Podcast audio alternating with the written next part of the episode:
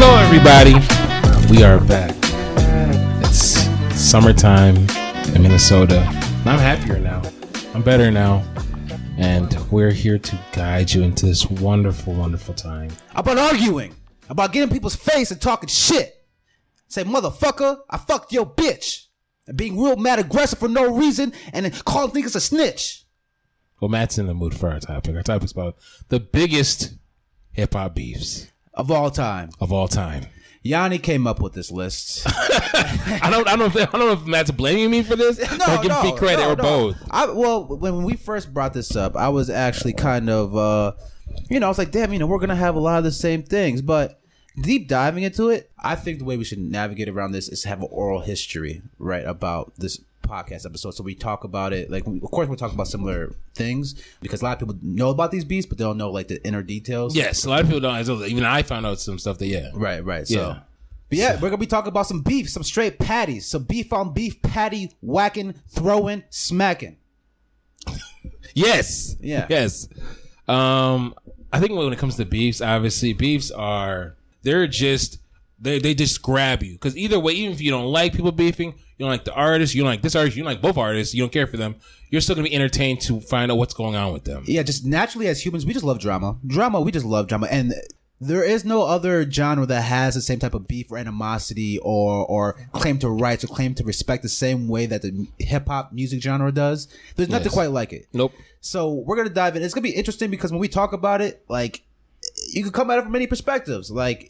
It's a it's a claiming of respect, of power, of status, all within the music industry where I feel like there really is no replicate. There is no other genre that has the same effect. No, I mean, obviously, um, in other genres, it's just kind of like, oh, well, you know, this person's the top person here. This person is the top artist. They chart the most. They're the most talented. They're the most beloved. They're the most respected. But in hip-hop, it's just like, you know what? I don't really fuck with you. I don't really like you. And you know what? I'm going to tell you about it on wax. Yeah. And then, yeah, obviously, then you have the chance now for them to speak to their dis- their differences in a musical way. And we get to we get we get to be an audience to it, and everyone gets paid from it. Uh, the rappers yes, get paid from yes. it; they get publicity. Well, sometimes they actually don't get paid. Sometimes they get shut the fuck down, and the whole credibility, yeah. as a human being, yes. is discarded, yes. based on a beef. Yes. So beefs are dangerous. They're a dangerous thing. Like, very dangerous. Not just for your reputation, but sometimes for your life. Yes. And we're gonna dive into all that goodness today. Um, do you have honorable mentions? Um, I do. Do you have some? Of course, of course. All right. Um, honorable mention. Being honest with you is I gotta get this out of the way. I can't do any beefs that I was not conscious of. Okay, so no Tupac, Biggie's not on there. Tupac and Biggie's not on. Wow. I can't. Like, for me, I feel wow. like I feel like I, I. First of all, a it's only two songs. I mean, it's two songs, maybe two and a half, two and a half. See, okay, okay. So we're, it's different between beefs and diss tracks, though. What? So you're counting? So you're saying the diss track is the most prominent? No, part no. I mean, I mean, I mean, no, no. I mean, not the most prominent part of the beat, but also at the same point in time, I was not there. I mean, I have, a, I have, I have uh, um, some on this list that you know, like it's not. There's not too many tracks, but the beef was like I was there. Like this was this is a good meat. It was, it was, it was, it took over the timeline. It took over our our orbit. You know what I mean? Mm-hmm. What was I in nineteen ninety-six? Like, like what was I? I was, I was crying for, I was crying for more popsicle, for more popsicles, and I wanted to watch Power Rangers. I don't know what the fuck was going on. I can't aptly speak about this, man. How old were you in nineteen ninety-six? I was uh, a stunning age of three years old. Wow. So Matt was a grown ass man at this time. Yeah, beard and all, still beard and all, still. Hey, that's what I'm saying. Arms we hanging. Can't aptly speak about these things at all. Matt was not a grown ass man at three. So for me, I, I felt like I would be kind of like trying to like place myself in the area that I can't aptly speak about. No worries, hip-hop fans. I got you. I, All right, course, Matt has us. I, of course, have the Biggie apocalypse, but I don't have the N W A, uh, Ice Cube. I, I don't have all that older shit. Yes. Just okay. Because, so so Biggie's as far as you go. Because it was in my consciousness, like, early as a hip-hop fan, that was still a, a thing. It was still relevant. Like, my no, first no. introduction to hip-hop, I heard of Tupac. I heard of Biggie. Like, there was still the consciousness. No, it's like, it's, it was my, mandatory curriculum. Exactly. I, yes, I exactly, agree. Exactly. I agree, but it's like... It's like, for me, it's like, when we're talking about beef, it's like, it's like, it's like, it's like I want to feel like, ooh, damn, I remember that shit. Ooh, that's dumb. I'm, it's, it's almost like we're birds, and like, like people older than us are regurgitating. It's like, oh, this is how it tasted, and they're chewing up the food, and then they spend entire miles, and like, oh, little birds, and now we're eating the food that regurgitated. That's how it tasted, but it's never going to taste how it tastes to them the first time. You know what I mean? Right, right. So, yeah, that's why I felt about it. Okay, that's fair. That's fair. Um, this one, you know, I went back and forth, but I, to be honest with you, all of Nicki's beefs on here are are are honorable mentions because they just... How can I say this? They're the same beef over just a different person each time. Nicki raps, I would say, eons ahead of every other female rapper. It's not close. She doesn't... Nobody writes her verses, A. B, along with it, she out-raps top-tier rappers that are of different... Obviously, men, opposite genders, easily. Her features are crazy. So nobody's really fucking with Nicki when it comes to, like, bars for bars for dissing. Now, as far as the beefs, obviously women beef a little, a little bit different than men do. So I have to adjust to that. Yeah, when I read about it. But she's still the, you bring up a good point. But she's always threatened. If she's she's such the, the best. Why is she always threatened? Or why does she have so many beefs? Like if you don't know what to talk about, she just beefs with women. Yes. Every every hip hop woman that comes up, Nicki Minaj has a problem with. This it. Is true. Um, recently she has taken a liking to Ice Spice. I've, I've seen that. Obviously she has. She said Ice Spice is the princess. She's next up. So Nicki has decided she's gonna.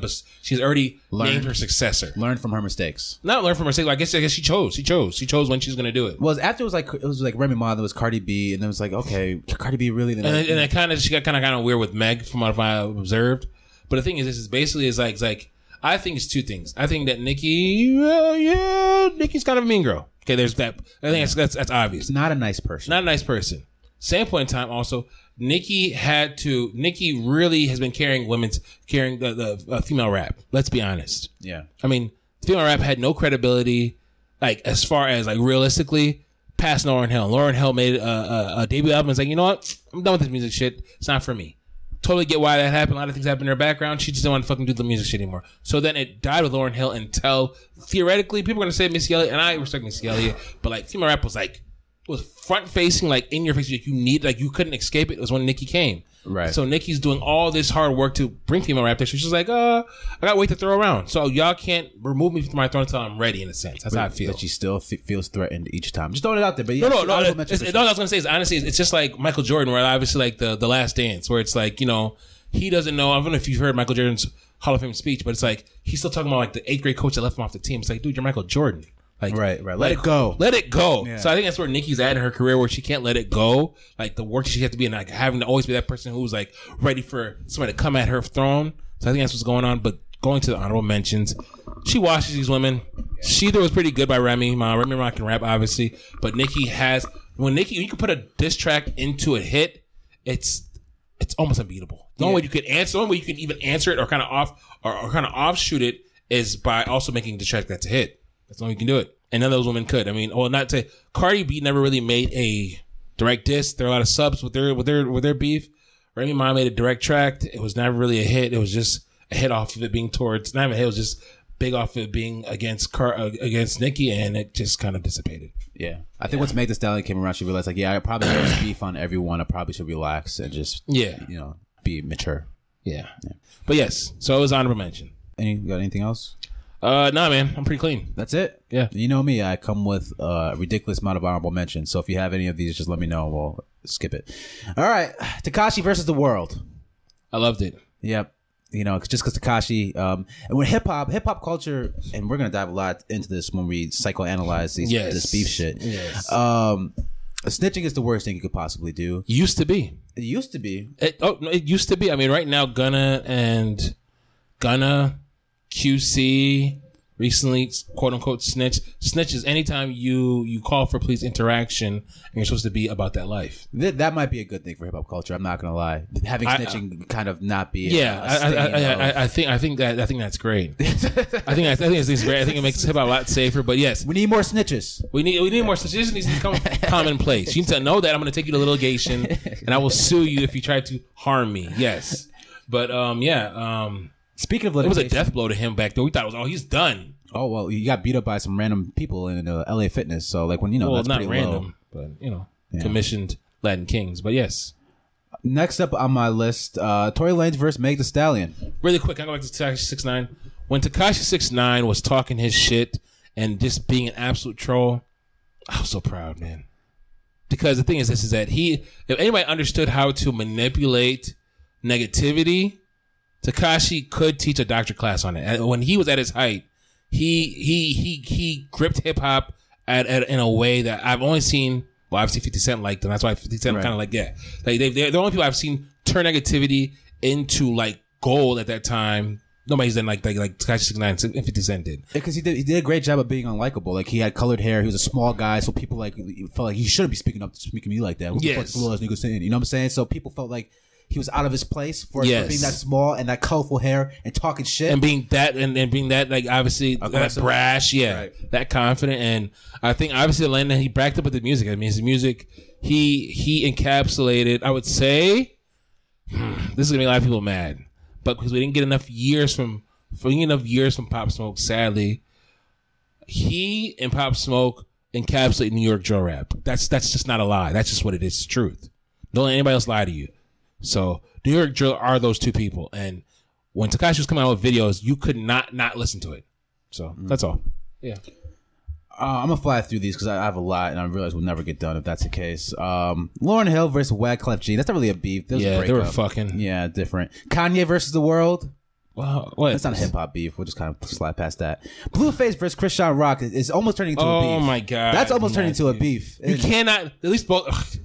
No, we can't. She, she's not even a musician. Babe, it's, it's beef. It's hip hop culture, man. It's hip hop culture, oh my and God, it's turning man. to beef. How you have All a beef right. with your baby mama? But it's true. That's actually the most legitimate beef. That is commonplace. Beef. Yeah, that's the most legitimate beef. Beef with your baby mom is is the most common thing in hip hop. Um, you already you already kind of touched on Nicki versus Cardi, Lil Kim versus Foxy Brown. That's that's the same woman type of uh, who's on top of the hierarchy of hip hop. I just want to touch it because I was I wasn't even thinking at that time. I was I was thinking about Popsicle. If I was if I was thinking about eating candy or crying about Power Rangers, I can't. I can't put it in my list. I can't aptly speak about it. Drake versus Chris Brown. Ooh, that was good. That was good. Yeah, that was good. I remember that. Yeah, it pretty much started because uh, you know they both saw each other at a club. Drake tried to send him a bottle, and Chris Brown rejected the bottle, sent him a note back saying, "I'm still fucking Rihanna." And then they got into it, and then uh, someone threw a bottle, and fists started flying, and it was yeah. great for great for the Twitter. Niggas like to put hands on Drake. I, I, I, I to be honest with you, I, I have been proud of Drizzy the way he has obviously handled his business. But man, yeah, niggas niggas thought Drake was sweet for a minute. Yeah, Drake's has to be on at least one of your lists, right? He's Drake's on my list multiple times. Yeah, there we go. That's that's that's what I like to hear. Yeah. So I mean, come on. Eminem versus M G K. Wow, Matt, these are these are ass whoopings. Yeah, well, yeah, these are spanking. These are outright spanking. Well, Eminem beats with everyone. Eminem beats with like little people. Like this, like I was looking this shit up, and Eminem was beefing with people I had never heard before. The people like the fucking clown posse. Just, he was just beefing with anyone who who would give him shit. Like, that's just part of his, which kind of makes sense. Like, him and fifty kind of relate because they're both just kind of combative people. Well, not combative. I mean, the thing is, is, is, is that they've both been shunned. Eminem came up in the eight mile neighborhood and it's like, who the fuck are you to rap? So, obviously, he has to be, like, obviously, mm-hmm. a fucking hip hop Hall of Famer for him to get out of that situation. And he did. Right. He is a hip hop Hall of Famer. F- uh, fifty Cent. Nobody wanted him to win out of uh, nobody. Nobody wanted fifty Cent to win. I'll touch on that more when I get to my list. But fifty Cent obviously had to come through unfair circumstances to rise. So even when these people do these amazing things, right? Like I said, with Jordan and fifty Cent and Eminem, they're still scarred. So although they are multi-million dollar, they're billion dollar uh, entities and celebrities, and their life is set, their kids' kids' lives are set, they're still carrying that baggage of you know who's coming at me next, and it's hard to unteach those things when that's the same thing that got you to where you're at. Right. Yeah.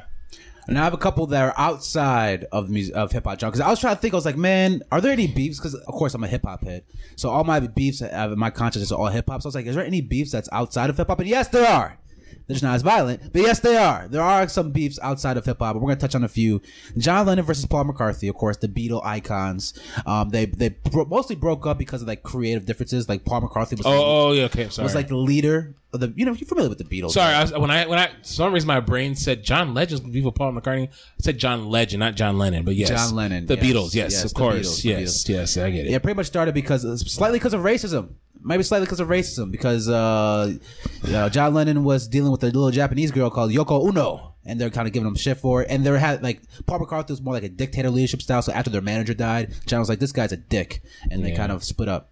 But you know, some people die, and some people keep living. Um, moving yeah. on. This one kind of shocked me. When I, I mean, I always thought there was at least a little bit of competition there, but when you dive into it and do research, it's actually pretty fucking funny. Prince versus Michael Jackson. Yeah, that was the thing. their their beef is pretty much because Prince is a hater. Right, Prince is a competitive dude. He's like five foot two, little man complex, right? And so it all pretty much started when Thriller outperformed Prince's album nineteen ninety-nine, right? After that, Prince was on Michael Jackson's ass. Like he he challenged this man to random shit, right? It was to table tennis, right? Basketball, any any opportunity he could do to whoop Michael Jackson's ass in something, he would take that opportunity, take that chance. Michael Jackson would invite him on like We Are the World tour. Prince declined. He invited him to be on the the Bad. A video, music video with the one where uh, Wesley Snipes in it. He was yeah. supposed to be the Wesley Snipes character. He denied it. Um, so he's pretty much just a, a giant hater. And then one time, Prince invited Michael Jackson to a, a, a, a little, there was a little festivity, right? And Prince is notorious for playing, performing for people. He literally got his bass guitar and just played his bass guitar directly in front of Michael Jackson for like an hour, just to fuck with Michael Jackson. Like, oh, look what you can't do, motherfucker. It was, yeah. it was kind of weird. Listen, I mean, if Prince was from fucking Idaho, I'm like, yeah, this nigga is, you know, he's he's weird. Because from Minnesota, I, I gotta stick up for Prince. But you are right. This, this obviously this beef is it, it's acknowledged. It's acknowledged, and it's just here's the thing. It's just hater. It's hater. It's not hater. It, it's frustration. I think it's frustration because he can't be as good as Michael Jackson. Well, I mean, he he he can't be as good as Michael Jackson as a musician because Prince musically talented. If you're just if you're if you're to grade everything as far as uh, uh, aptitude with instruments, aptitude with singing, with songwriting, Prince is overall better than Michael Jackson. But Michael Jackson's a once in a lifetime singer superstar and performer. I mean, he's a superstar. That's what it is. And nothing you can do about Makes it. It's better songs. That's everything. What I'm saying. It's just it's, it's just unfortunate that your time came at the same time as his. And I that's kind of frustrating. That's frustrating. I'm not, I understand. Like everywhere you go, it's like it's like there's Prince. And then you possibly may be around somebody else, and then somebody else could grab a crime like, "Oh, there's Michael Jackson."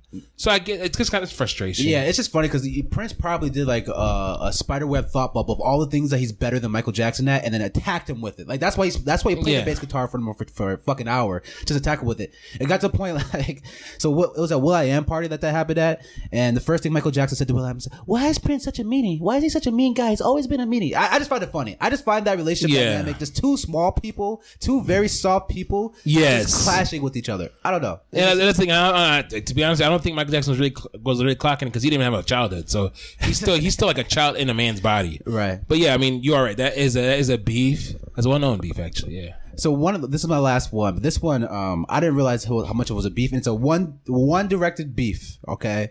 This person really loves to talk shit about this other person. Okay, and it's Elton John versus Madonna.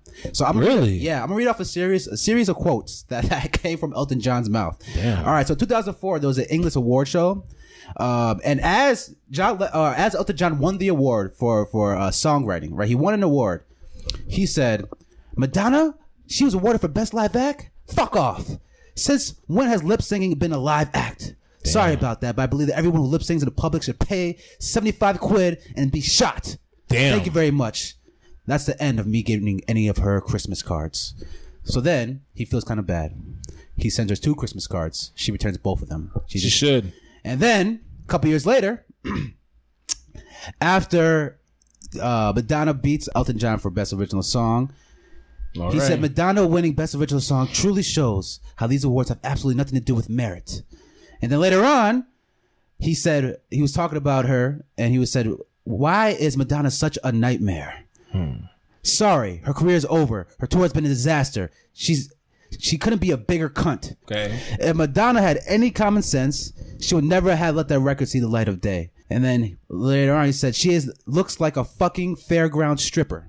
So for whatever reason, I, I don't even know if I'm going to keep this in the, in the pod. But for whatever reason, Elton John really hates Madonna. And I just thought that should be recognized as we, we talk about hip-hop and, and, and, and dive into those beefs. That there are beefs among other genres. And sometimes they get real nasty. I, I, th- I think a lot of realize with these beefs is that people are frustrated in a lot of cases that if you look at most of these beefs, if you look at the most of these beefs that we're going to bring up on our list or even on honorable mentions, it's that people, somebody, maybe two people, are frustrated with the kind of gravity the other person has. Mm-hmm. They don't feel like the gravity they're getting is is is constituted by their talent. Exactly. Yes. It's just a bunch of people hating. It's a bunch of people hating and fighting for power. Actually, going on a little side tangent. Yeah. There's a show on Netflix called Chimp Empire. Four episodes. Chimp it's not, Empire. It's four episodes, but you watch a, a colony of chimps and how they interact socially, mm-hmm. and they're much like us, just fighting for power. And when I, wrote, when I came up with this list, I thought about that fucking series the entire time because all we see is just niggas fighting for power. And so, pussy. And pussy, yeah. So, yeah. A pussy. Yeah, I guess the chimps did fight for pussy. They they they threw down. All all mammals. The, the right to fuck pussy. Is, it's it's a very it is it is it's high on the list. I'll tell you that. It don't fall no farther than I would say two. Being honest with you, and probably the first part of it is just sustenance, just living. Yeah, I think it, pussy might be higher than eating food. Pussy might even be higher than that. It's it's across all mammals, all cultures. Uh, yeah. Women, know your worth. Your your pussy starts war. Yes, it does. Yes, it does. So know your worth. You have anything else to add? No, I don't. I don't. I, I think um, I think I'm gonna end it at uh, chimps fighting over pussy. Yes. Right. Let's dive in. All right, let's dive in. Number five. All right, so my number five. Now, when I when I did this list, I I tried to have the most violent, traumatic beefs come up because we there's a couple beefs that's all top of our consciousness. Yeah. But I was trying to think of which beefs are the most violent. And some of the ones that you might think of just weren't that violent to meet my list. But this one, this one is violent to a different degree. When I say different degree, you'll understand what I mean. My uh, number five for top beefs in hip-hop is Nick Cannon oh, man. and N B A Youngboy versus Condoms. That beef oh my God. is a strong beef. That is a strong, strong dislike, disdain, just object, just really just distancing themselves full-heartedly, like ag- aggressively distancing themselves from that condom. That's my number five. I'm, I'm gonna play along. These guys, man. Um, yes, there's men in this world that get a lot of pussy. And they have the presence of mind to say, you know what? I'm enjoying this, but I don't know if I want to bring a child into this world with this combination of the person I'm with. This random that stranger thought I'm with never seems to come across Nick Cannon and N B A Youngboy's mind at no, all. No, and and you know, I was I was kind of impressed by Nick Cannon, right? Nick Cannon has twelve kids, yes, with six women at the age of forty-two. Yes. Now I was when I saw those numbers, I was thoroughly shocked. And then I was like, you know, somebody else probably hasn't beat.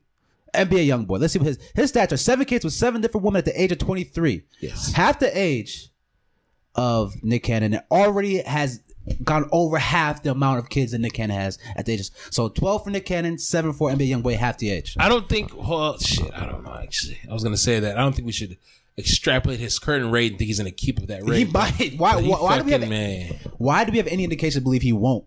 Because I think the older I mean even right now, I, I, I, man, if we were if he ever recorded this two weeks ago, I would say that he's he's mellowed out. He's on house arrest. He's that doesn't just, help. Well, it, does, it didn't help now because right now he's back to beefing. He's back to beefing now. Beefing with condoms? Uh, not beef, beefing with condoms, probably. He might be fucking Raw while he's beefing with Dirk, while he's beefing with Soulja Boy. He has a lot of beefs. Hmm.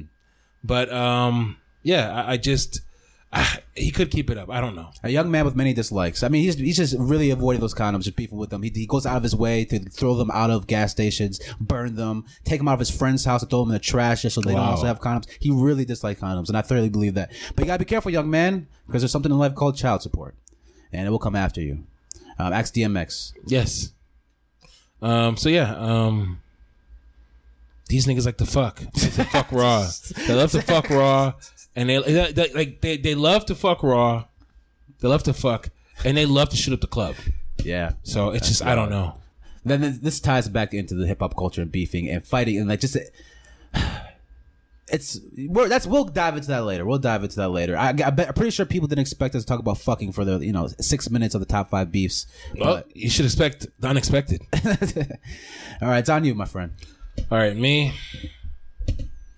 My number five is. The Boy versus Meek Mill. Drake versus Meek Mill. Oh, okay. Number five. Number five. All right, let's hear it. Let me set the stage for you, man. This is this is this is this is at the cusp of what we know as social media. This is when we're like about to bleed into social media, social media consuming our lives the way it does now. twenty fifteen, summer twenty fifteen. Meek Mill is coming out with his upcoming album. Uh, hold on, let me gonna have to pull this up. Hold on, but he has an upcoming album. The more important part is that he wants Drake to feature on a song because Drake song, is the hottest person in the yes, world. Yes, right I mean now. Drake blesses your Drake blesses your album. You're you're going to do you're going to do platinum. Right, that's everybody knows that. It's a simple formula. It is a tried and true formula, and that's what it is. So he asks him to be on the song Rico. And Drake drops a line that says, the girl that, that is your dreams, the girl, the girl of your dreams is, is not much of a challenge to me. I'm paraphrasing this verse. I should be paraphrasing it. But basically, this is on the Dreams Worth More Than Money album. Meek Mill, he hears a song. What, what, what do you think he meant by? What do you think Drake meant by that? We... I, Drake just talk, Drake talks about random niggas all the time. Mm-hmm. When when you can tell that Drake, when you get a Drake sub, the internet already, like, we were used to deciphering Drake subs way before twenty fifteen, June twenty-ninth, twenty fifteen. We're well versed in, you know, what four p.m. in Calabasas was. Uh, um, we're well versed in some of the subs that he threw before that time. We're well versed in all this. He was, I mean, he had verses for Common at a point in time. We caught that out. So if that was for Meek Mill's, if that was for Meek Mill, we would have like, oh, hey, that was that, that's that Meek Mill. Meek Mill was kind of probably, what is the word? It's kind, it's kind, it's kind of, it's kind of like, I think he had a situation where he wanted that result of having a, a Drake feature, mm-hmm. but he didn't want he didn't want to deal with the gravity that Drake brings. Like, this is Drake's song, right? And also, I think he was also mad too because he Drake didn't promote it. It was a Rico song. It be, that was a, that was a yes. Hit he wanted to promote the song exactly. Put on your social media, tweet it, bro. Can you please retweet it? Can you please retweet the song, bro? Please. And basically, how it turned out was that, that that when he heard when he heard that song where when he heard that verse where it says like, you know, the girl the girl your dreams is to me is not a challenge. You know, you got D J Drama explaining it to fucking Ebro in the morning. Everybody's chewing on it, and then Meek starts getting the Twitter fingers. He is Mister Twitter fingers. He's saying that Drake doesn't write his own raps, so why mm. would I care? That's what. The, it, wait, wait, wait, wait. So did he personally prescribed to Drake's bar? So he said that that bar yes. is about me, and therefore yes, yes, yes. Wow. So he said that bar that bar was was was for him. Along with that, he said that it's not for him because the nigga that wrote it was talking about his perspective because. That's the nigga that writes Drake's raps. Right, Drake so, just so, writes his own shit. Yeah, so, so it, was a, it was a double-layered diss. And obviously, once that happened, all hell broke loose. Drake goes in the studio. after after these Twitter fingers are happening, I got bars for you. He went and makes Charged Up. It was all right. Charged Up was all right. It was all right. It wasn't okay. that great. Charged Up was all right, man. Okay, we're going to do this. We have to do this.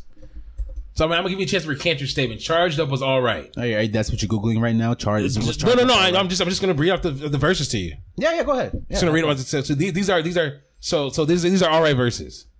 I did some charity today for the kids. I'm used to it because all y'all charity cases, all y'all stare in my faces and hopes you could be the replacement. Niggas stitching on us with no interrogation.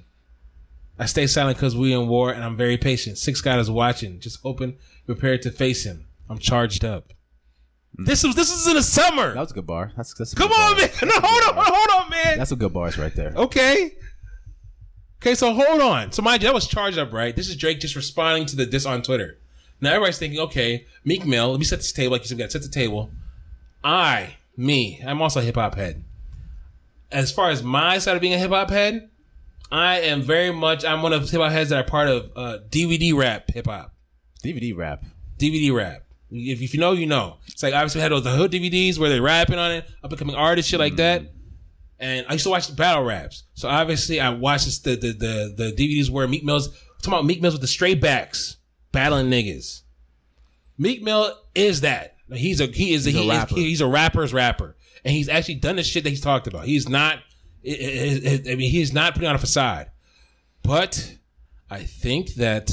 Because Drake was doing Degrassi. Drake has a soft demeanor. He he he panders to the ladies. Drake has a little. Slave. He has a little Carl Anthony Towns to him too. Back in that yes. day, he had a little oh, Carl Anthony Towns. No, he had a little Carl Anthony Towns. He, he he seemed like it. Yes, he definitely seemed like it. But Drake was aware of his gravity. Mm-hmm. So when niggas are trying to play on his name, it's like Drake's like, well, I made you a hit, and I made you the hit. It's not we made right. it together. Like this is definitely me pulling my crowd and giving it to you. Right, and now you're disrespecting me. Yeah, maybe Carlton Towns is disrespectful. Drake, yeah, he's he's about yeah. that. But you know what I mean, though. Yeah, he comes off like that. Exactly. So, yeah, so I mean, so this was Drake saying, you know what?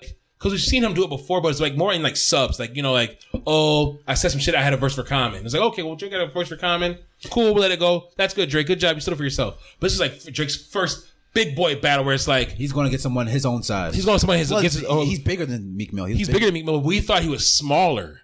Coming into because Meek Mill is, we thought he was softer. We thought he was softer, and yes, thought he was softer than Meek Mill's because Meek Mill's is street certified. Drake did Degrassi. I mean, they're diametrically opposite. Right? Drake is singing and shit, and fucking Meek Mill's talking about some hood shit, and I'm riding yes, on a precisely. fucking four wheeler. Yes, and he does those things. So we're like, shit. Drake after he that he did it. I think he did it. He did an interview with I think uh, um, I think it's Beats One Radio. I think I forgot who it is. He did, he did an interview after the two disses, the back to back. He said he said I knew that I had to at that point in time show people. Cause I can't tweet. I can't tweet. If I tweet, I'm even more soft. So I just showed him. So I did charge it up. He said I didn't give it a chance. So I gave Meek one day to respond, and then he put out.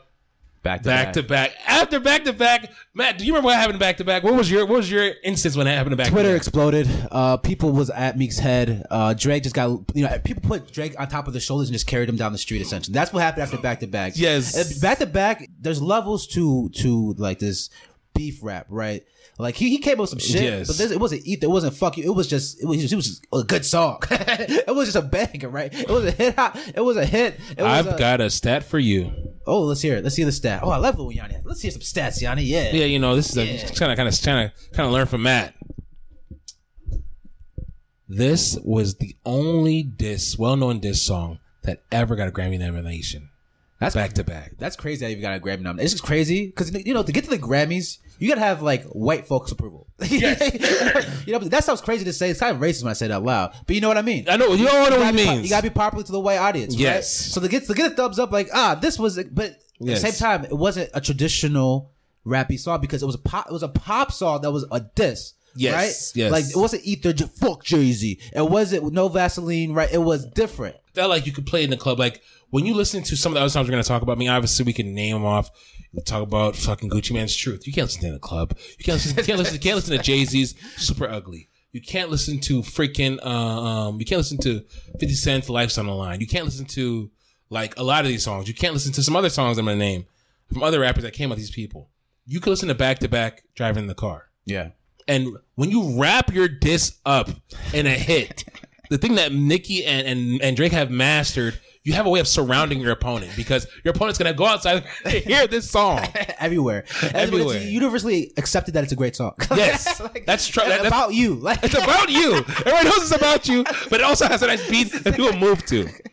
I I, yeah. I think Drake, honestly, like like like this this was his, I, I don't know. I don't know about paintings, but shit, it was one of Picasso's, one of Rembrandt's most known works. Yeah. Because this shit showed that Drake knows how to equally... Bar, he, he knows how to how to how to how to trade barbs with people, and obviously knows how to use these bars, but also knows how to roll in his talent of hit making to beat his opponent. And then the worst part about it, it took like a, a Meek Mill like a week to respond with one and zero. Oh man, it was, it was, it was done. Bad. It was done by then. Yeah, yeah, because people the, the thing about this, it was to social media era. So a week in social media oh, era it's time, like fucking like five years, dude. yeah, yeah, bro. He had to sit down and think about it. He had to write down. He, I wonder if the, the Drake was premeditated. I wonder if it was a premeditated hit. Like he knew he was gonna hit him with charged up, and like you know, it's like a no. He, I mean, he talked about on, boxing like a feint. Yes, and then coming around with the haymaker. No, you know what I'm saying? He, he confirmed it in, in the back interview. He said, he said, "I knew I had to go back." He said, "I knew I had to go again." Right. So he said, "I gave him a day, but I couldn't sleep." He said he couldn't really sleep, so basically he went inside. He did back to back. He's like, "This has to happen." And and it was bad, bro. Yeah, this ties into something else because the whole reason why the beef, because again, when we talk about the whole, you know, social aspect of it. So Meek Mill challenged his credibility as a hip hop. So the fact that writing your own beats, writing your own raps is such a huge credible thing in the hip hop community, uh, and he tried to take it away, and then he came at him with bars. I don't know. It's interesting, dude, but that's what I'm saying. And, and mind you, like obviously reading off the bars because we're gonna do this probably on this on, the, on this episode. He said, "You're gonna make me step out of my fucking frame. You're gonna make me buy bottles for Charlemagne." Drake knew he's he's pulling on data points now. He knows if I mention Charlemagne, Charlemagne's going to talk about Charlemagne's going to talk about this regards. But mm, I'm going to say that's that smart, yeah. yeah, I'm going to say that I don't like this nigga Charlemagne. I'm going to buy bottles for him just to spite you. Along with that, he says, he says I waited four days. I, I waited four days, nigga. Where y'all at? I, dra- I drove. I drove here in the rave playing A R Ab. So obviously, I, A R Ab's not somebody who's fond of, of Meek Mill's in his town. So he's pulling on niggas that don't like you in your own town. Niggas that I don't like. Just to let you know that I don't fuck with you. Right. And, I mean, obviously, we're going to go to the most famous bar just before I finish my point. They just mad at because I got the Midas touch. You, you love her, then you got to give the world tour. Is that a world tour or your girl's tour? I know that you got to be a thug for her. They say what she meant when she told you to open up more. Because open up for her on tour. Mm. It's double entendre. Damn. I didn't get, I didn't get that open up on tour. Damn. Wow. Okay, he, I mean, wow, that was damn. That yes, level. Oh. No, no, I'm telling you, damn. The boy was here. Damn. The boy, but the boy was here. This is a this is an ass whooping. The only reason why this is number five is because Meek Mill was caught flat-footed. But you know, let me shoot Meek Mill some bail. Let me shoot Meek Mill some bail. We thought we were in. We thought we were in it for a great battle, right? And Drake came out and put his foot in his ass. That's why we know this is not higher, because he knocked him out like with two punches and, and it was done. And it was creative because no one did a back-to-back thing. No one came that consistently because we yes. at this point we were kind of used to rap beats. We kind of understand the ebbs and flows. You know, take some time. This yes. was just poop poop. You know, and then what? And, it's I, over. And no, you're, you're absolutely right. I think I think that's why it's important to talk about. That's why it's important to to talk about firsthand for where you're at. Mm-hmm. You said that you said it took like what? Obviously, it took a few days or it took a day or so. Four days on social media is like fucking like five decades. Right, exactly. Because the word the word is just spinning and spinning and spinning. Yes. No response. We're still talking. We got memes going. We're waiting. Especially with two icons, people like who was heavily respected in the rap, like, you know what I'm saying? And and it was uh, underdog. The underdog won. The underdog punched up. Exactly. In our minds. Exactly. Drake Drake was nothing, you know, he had no street cred at this point. Yeah, to, to be honest with you, that's right. At that point in time, Drake, like, you know, you Drake, Drake can bar with Common. Common is, you know, the conscious rapper. Who, who that nigga really just is a slut. I mean, I'm not hating on me. Hey, like, I mean, he actually, what he, I mean, this nigga fucks everything. No, mom, he does. Look it up. He wow. fucks everything. But the thing is that because he wears a little slanted little, the little uh, uh, Anthony Hamilton hat, he don't really get the slander for it. Right, right. But right. yeah, so people are like, oh well, Common and Drake got beef. Okay, cool. Oh, that's cute. Ha, it's on YouTube.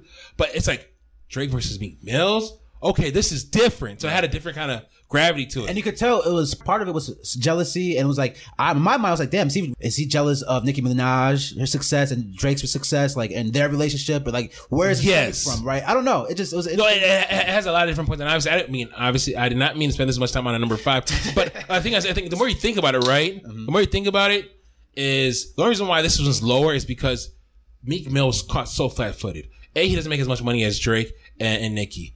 Along with that. Prior to Nicki and Meek Mill being together at the time, that Young Money group, they, they would say verses to each other that were kind of suggestive, but they're all a family. Right. So obviously it's very easy to feel kind of weird about it. Suggestive. Like, I would yes. fuck Nicki. Yeah, like, I would the, fuck Nicki. Yeah, I would fuck Drake. You know what I'm saying? And it's yes. like, well, you guys are saying these things, but is there some truth to this shit? I don't know. Right, right. And then, like, and then you, try yourself, you find yourself even more insecure when it's like, this nigga is, the nigga she's, she's talking about happens to be like the biggest nigga in the game, right? More clout, more like more yeah. popularity. He's, yeah, you know, he's where you want to be at, precisely. Whether you want to admit it or his not, girlfriend, his girlfriend's higher than where he's at in the status. It's, yes. it's all about status. That's status of power, man. It's coming back to this fucking the, the chimp, the chimp empire. Yes, back, status of power, man. Yes, and he's worried. Is he? We talk about fucking. He's worried about Drake fucking her. No, I'm being dead serious. So obviously, like, so obviously, like, even going back to like the, the song, she said, "Yeah, Twitter fingers turn to Twitter Twitter fingers. No, trigger fingers turn to Twitter fingers. Yeah, you getting bodied by a singing nigga." And then the worst part about it, man, is he brought up your girl. Like, imagine what Meek, what Meek's Bill's reaction. Mm. We first saw Nicki Minaj after that song came out. What's what are you gonna respond? What are you gonna say? Like, it's nothing because because everything he was saying, and that's the thing is that for like I, what I've realized is that sometimes people like to pull on non-facts. Everything Drake brought up was, oh, it, it felt truthful yeah. at worst. It was never like a large lie. You know what I'm saying? Like, like, it's like you are opening up for her. You know what I'm right. saying? Like, like she could be wifing you because you don't make as much as her. Right. It's it's all problematic. So he he picked he picked certain points to poke and prod him at. Masculinity. That's what I'm saying. Poke at his masculinity because he couldn't. You know he couldn't. He couldn't gun bar him to death. Drake's not gunning anybody down. Right. He knew he couldn't do that with Meek Mills. So he pulled it into an arena he could win in, which was very clever. So. I could talk about this all day, but basically the reason why it's number five is because Drake absolutely whooped his ass and put on a masterclass on Meek Mill and make, make, made him submit and they squashed the beef.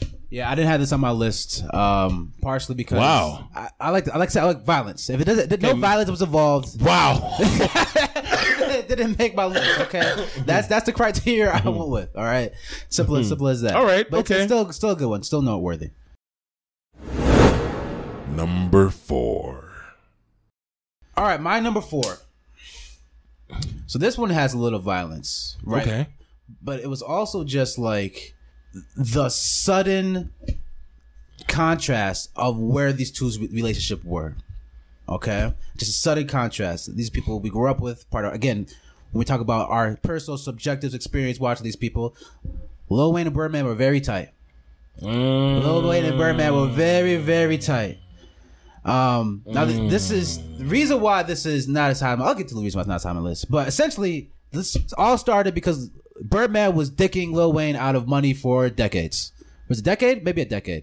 shit boring now, I feel like. Yeah, yeah. So um, pretty much what happened this was... This is your number four is these two? Yep. My number four yeah, yeah. is Lil, Lil Wayne versus Birdman. Yeah, yeah. Um, so pretty much it started because Birdman just kept pushing it back to Carter Five dates. So apparently Carter Five was ready to be done by twenty fifteen. Mm-hmm. He kept pushing it back. And that's when Lil Wayne was fed up, was in twenty fifteen. That's when he literally filed a lawsuit. He sued yep. his ass. He's like, yeah, I'm suing you fifty million motherfuckers. You won't let me get, make music. You won't let me make my money. You're, You're not- controlling how I make my money. Exactly, exactly. So he, he filed a fifty-one million dollars lawsuit. Mind yes. you.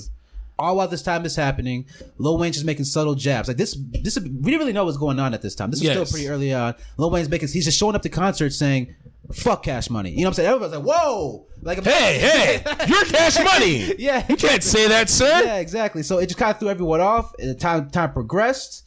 Um, he was on, you know, the ASAP Rocky song "M's." That's actually a great song. Yes, okay, I know. But he, he was just saying, um, "I love my B Ms, I love my Y Ms, ain't no more C Ms. Let pluck out the stem." So he's just, he's just not fucking with. He's making subtle jabs. Yes, yes. You know, and somehow Lil Wayne's tour bus gets shot up. Yes, Lil Wayne's. So, I so remember that. That was a big moment because it's like his yes. tour bus gets shot up. Like, damn, what, what's Lil Wayne doing? We know he's a blood. Yes. What's what's going on with the situation? Right? How deep is this man in?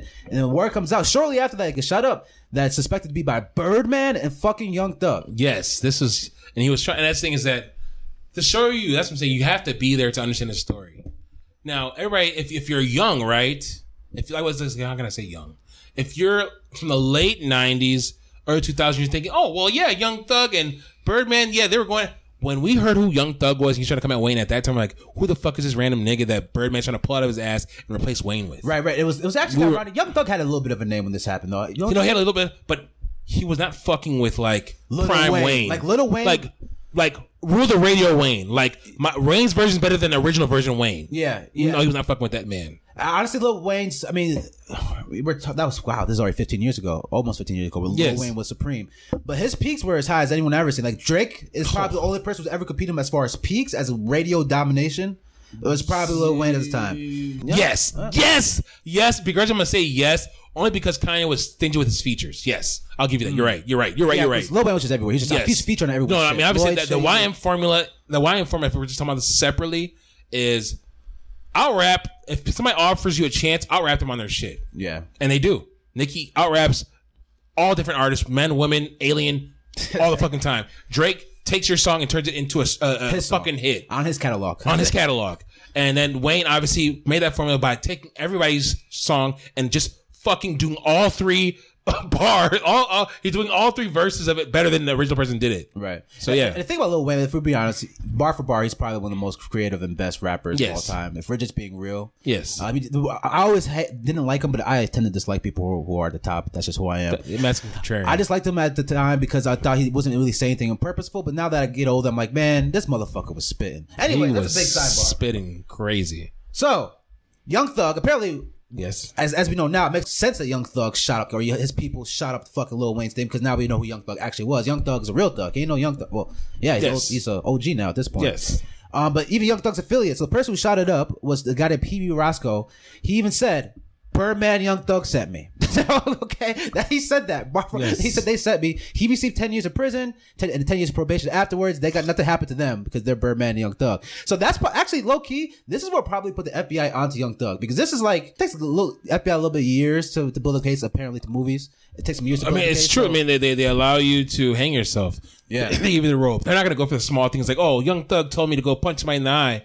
They wait until you build that up, build yeah. it up, get more. Get more brash, get more daring, mm. and then when you're ripe, when you're when you're when you're a plump pig, then they catch you. Yeah, yes. So I think Young Thug. This is the beginning of the end for Young Thug. No, you're right. Looking back on it, uh, but it's crazy the fact that Birdman and Lil Wayne's relationship got to the point where Birdman f- uh, orchestrates a shooting of fucking Lil Wayne. Yes, and then mind you, okay, time out. Do you think he actually shot it up to scare him or actually to kill him? Based on that, what do you think? I think at that time, I think he was ready to panic.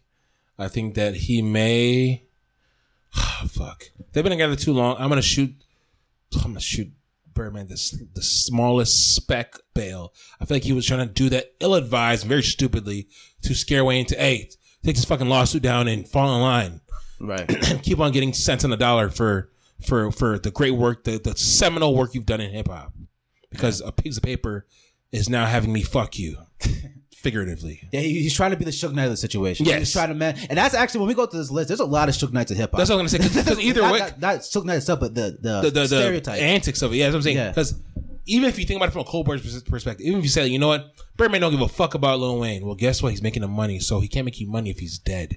Mm-hmm. So you at least want to just have that person fall. It's almost like the mob. The mob comes in, breaks your leg. They, the mob could kill you. They have guns on them. I mean, the mafia obviously controls the people that they use through intimidation. Going on a quick sidebar, but if they kill you, you cannot make them any more money. Right? No more. These guys roll up on you with guns. They could just easily shoot you and kill you, but they'd rather take a bat to your knees so you're alive to remember the pain than you just fall in line. So I think that's what it was, but.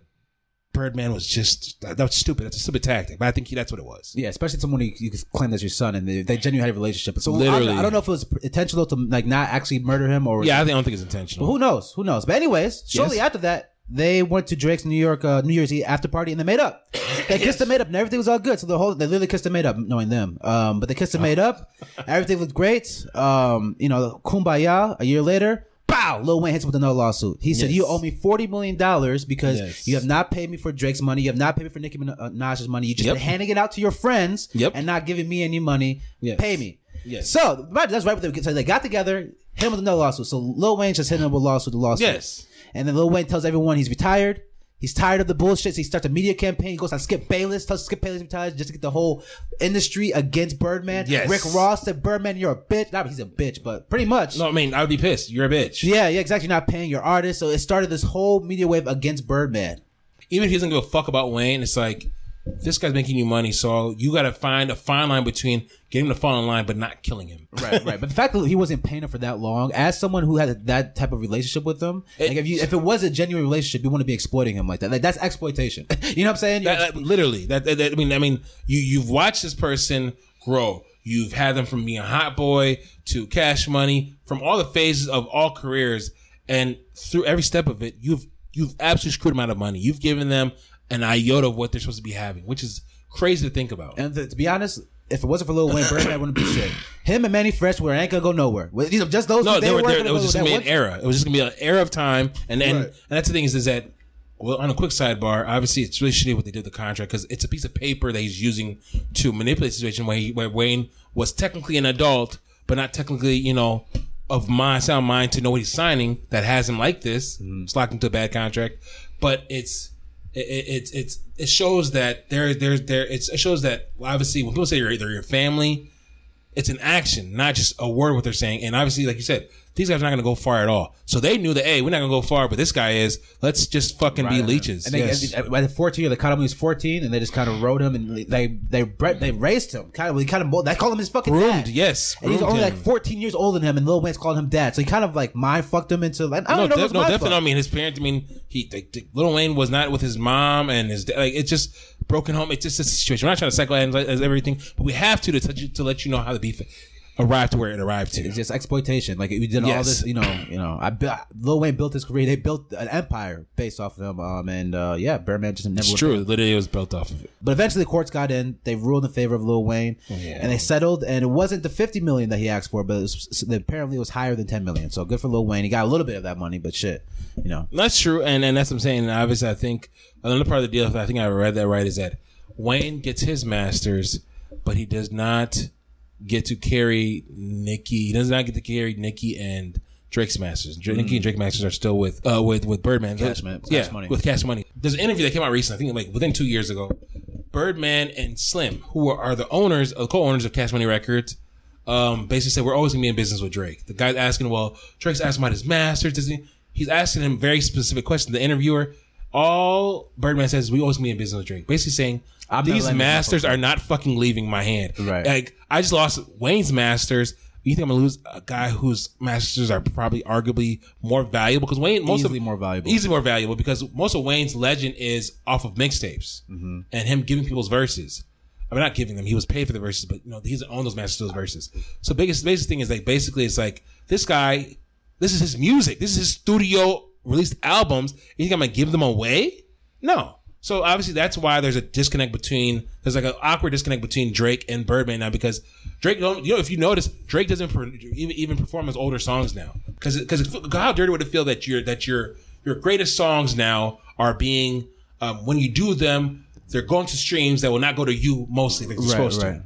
The Birdman's just a con artist, man. He conned he his way. He is he a fucking con artist. Like he, he did his thing. Like, good for him. I mean, he understood the good business. For, good for him. He understood the I business get it. Of, yes. of America. B- no business level. He. This is definitely like a masterclass in being a, a businessman in America. Just being a parasite. Being a fucking parasite. Yes. Yeah. It's crazy. Um, and, but they're uh, Lil Wayne and Birdman are good now. Like Lil Wayne just interviewed on on this, this little radio, Young Money Radio. So they're good now. They're they're have a healthy relationship. But it's like crazy. Lil Wayne has some type of Stockholm syndrome, whatever yeah. the fuck it's called. You know what I'm saying? Like there's, I don't know. I mean, yeah, you know what I mean. You grew up with somebody, you don't want to be beefing with them, and yeah, it's it, yeah. He sued him for millions of dollars, and there was a big whole fight. Yes. And they literally ruined like like Lil Wayne or Birdman literally dumped drinks on him. He's sitting in a V I P section with Lil Wayne's performing, dumped drinks on him. Like it, it got he shot up his fucking his, his tour bus. Like it got it got intense, and they're now they're friends again. I, it makes it makes me think about a sidebar before we got to keep on going. I'll come yeah. back to that one later. Yeah. Okay. Cool. Cool. My number four. Hmm. This one's well known, but I had to bring it up. Nas versus Jay-Z, man. Let's hear it. This one didn't make my list either. It didn't? No. I feel no, it. No one got hurt. This one was this one was rough, man. The reason why this one's number four again is that um, all of them, I'm not saying all of them, um, if they're low on my list because uh, they either had a flaccid ending or they were overmatched. This one is the former, not the latter. Let me set the stage for you. This is New York. This is a city that birthed hip hop, regardless of what anybody's going to tell you. Or birthed in North Carolina, not in Carolina. It birthed in Los Angeles. Shut up! It, it was birthed in fucking the state of New York, without a doubt. Now you go borough to borough to borough, they're going to tell you different stories, but we don't have time for that. In Minnesota, it was birthed in the fucking state of New York. Start there, thank you. In New York, there's going to be one top dog. So, with that being said, anytime somebody's close to that status or is arguably seen as that status, it's a fucking issue. Chimp empire. Chimp empire. Matt's right. The fighting for power. Yes. So basically, Jay-Z and Nas are up and coming M Cs in the state of New York, in the state of hip hop. This is the mecca of hip hop. This beef started because Jay-Z wanted Nas on his Reasonable Doubt album, his debut album. Say, all right, Nas, come through. Basically, I, I am paraphrasing this story because that's funner that way. Say, so, hey, Nas, you know what I'm saying? Like, like you that guy. Like, you know, they, they like, the, the hip-hop heads have blasted Nas as, like... The like, one. The one, yes. Like he had that album that was so fire that, goddamn. What was it? Was it? He's the Anakin. It's Super Saiyan two Gohan. Yes, yes. Exact. Yes, yes.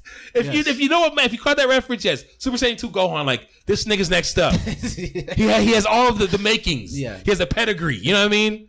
That's who Nas was. Jay-Z is kind of... I would say Jay-Z's... Uh, Jay-Z feels like...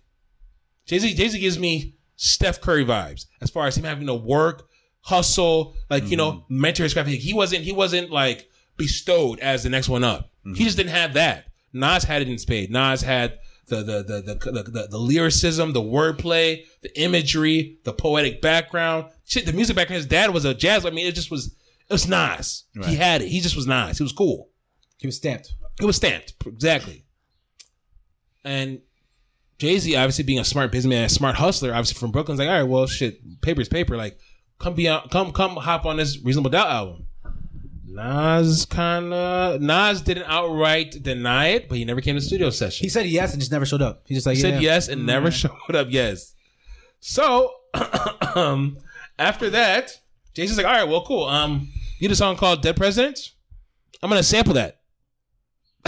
And there's a Dead Presidents too. And um, he samples, he samples his voice, mm-hmm. and after that, things got kind of weird because Nas is like, "Okay, this nigga sampled my fucking no permission, well, no permission. He didn't even he didn't even call me, and I can't really call him on that because I didn't show up at a studio session. So this shit seemed kind of weird. I can't call him because I already dodged him. Like I, I ghosted him. I, I, I already ghosted him. I already stood him up, but." This shit seem this shit seems sus, man. I don't know, man. It seems sus. So basically, that's that shit happens. Now, if you if you know one thing about this time, that's what I'm saying. I, I, it's super important to to be where you're at in your mind when these things are happening because you want to be able to tell the whole story, not just like what people regurgitate to you. Rockefeller, has, uh, Rockefeller at that point in time is a surging train. Jay-Z is moving this thing hell or high water. He wants this thing to be a machine. And if you know Jay-Z. Jay-Z's only close with one human being in Rockefeller. It's not Dame. It's not Kanye. It is Memphis Bleak. Memphis Bleak can do no wrong with Jay-Z and Jay-Z at all. These two are a value pack. Wherever Jay-Z goes, Memphis Bleak goes. Memphis Bleak decides to throw the first salvo in this. Unintentionally, I guess he said this time. And basically, he, you know, he, um, um, I, I guess he, he put a response and, and mind right, money right. And, you know, kind of said, um, is he H to the Izzo or M to the Izzo? So obviously, th- this was this response. This was, um, th- this was Nas' response to the slight bar that Memphis Bleak brought up. Now, the bar wasn't really that good that Memphis Bleak brought up. Yeah, I was like, yeah, that's. I, yeah, it was, it was flaccid. But what ended up happening after that, obviously, is we get the Hot ninety-seven freestyle. Wait, what happened to the Hot ninety-seven freestyle? So Hot ninety-seven freestyle, um, so Jay-Z went on the freestyle to speak his mind, tearing down the, the one-time friend and rap here. Obviously, he he finessed the freestyle of, of Takeover. So he rapped it in. He did, he did a different verse over Takeover. And, you know, he said a few bars. I, I couldn't really pull the lyrics for it, but these stung deep. The, the, the, the, obviously, these bars stung deep enough that Nas made Ether. Yes.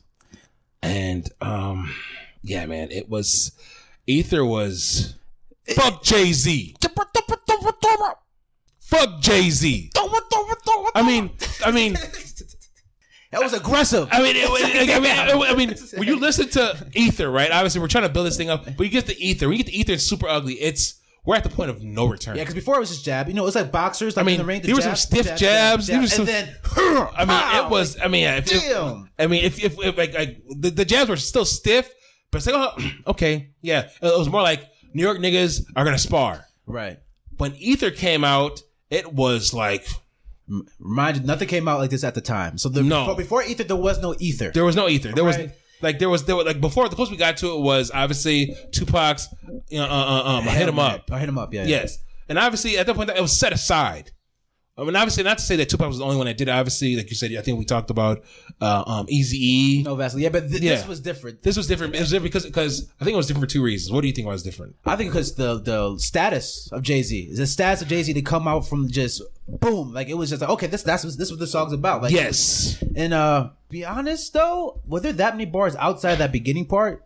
Just, just, just uh, uh, think about Ether. That's my only. Yeah. Cyber- Sorry, just didn't mean to shit on Ether as we're trying to hype it up. No, no, I mean we're not trying to shit. I mean, obviously, like Ether, Ether came out right. It, it kind of changed hip hop in a way because because a the song was fuck Jay-Z. Obviously, it was it was it was very it was very direct, and right. we were not used to that from Nas. Nas was Nas was hood adjacent, where it's like I'm not a gangster, but I know everything that's happening in this hood. I'm telling you the stories, telling you how these things are happening. I'm giving you great imagery. I'm giving you like top tier creme de la creme lyricism, wordplay. And this is Nas using all of those talents right. to absolutely decimate an opponent directly. And it was it was good. It was a good song. It was just it was honestly it was better than anything Jay-Z put out. He put out what's the other shit Jay-Z put out? Super ugly and t- t- Takeover. Super ugly. Yeah, he tried to talk about how he fucked his bitch. That's Tupac. Super, it was a, a Tupac move for sure. Nah, he was like, I mean it was a Tupac move. He was like, ah, fucked him. That's pretty much what he said. Listen, man, I don't know. Super ugly was kind of like, like here, here, here's the thing, right? So obviously, Ether came out. So we have Ether. This is the second. This is the second track. This is the second track on his album. So it's fuck Jay-Z, fuck Jay-Z, right? So. Brace yourself for the main event. You know, I'm patiently waiting. It's like an age test. What's the result? Not positive. Who's the best? Pac, Nas, and Big. Ain't no best. East, West, North, South, flossed out. Greetings. I embrace y'all with napalm. Blows up. No guts left. Chest, face gone. How could Nas be garbage? Send me idols at your cartilage. That, I mean, those bars. Cool, it wasn't as good. It wasn't as good as Drake's bars, though.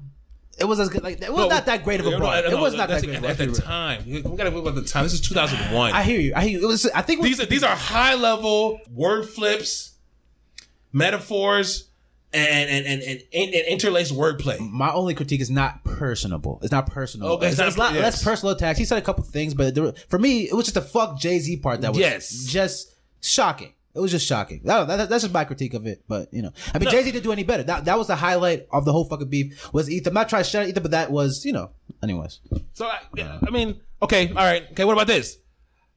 That this Jay-Z and Cockefeller Records wanted beef started cocking my weapon, slowly, slowly loading up the ammo to explode on a camel. He's trying to shoot up a camel. Cool. Good, good for you. Jay-Z's a camel. Jay-Z's a camel. Oh, we, that's good. Come okay, on. You're right. You're right. You're right. Okay. Okay, how about this?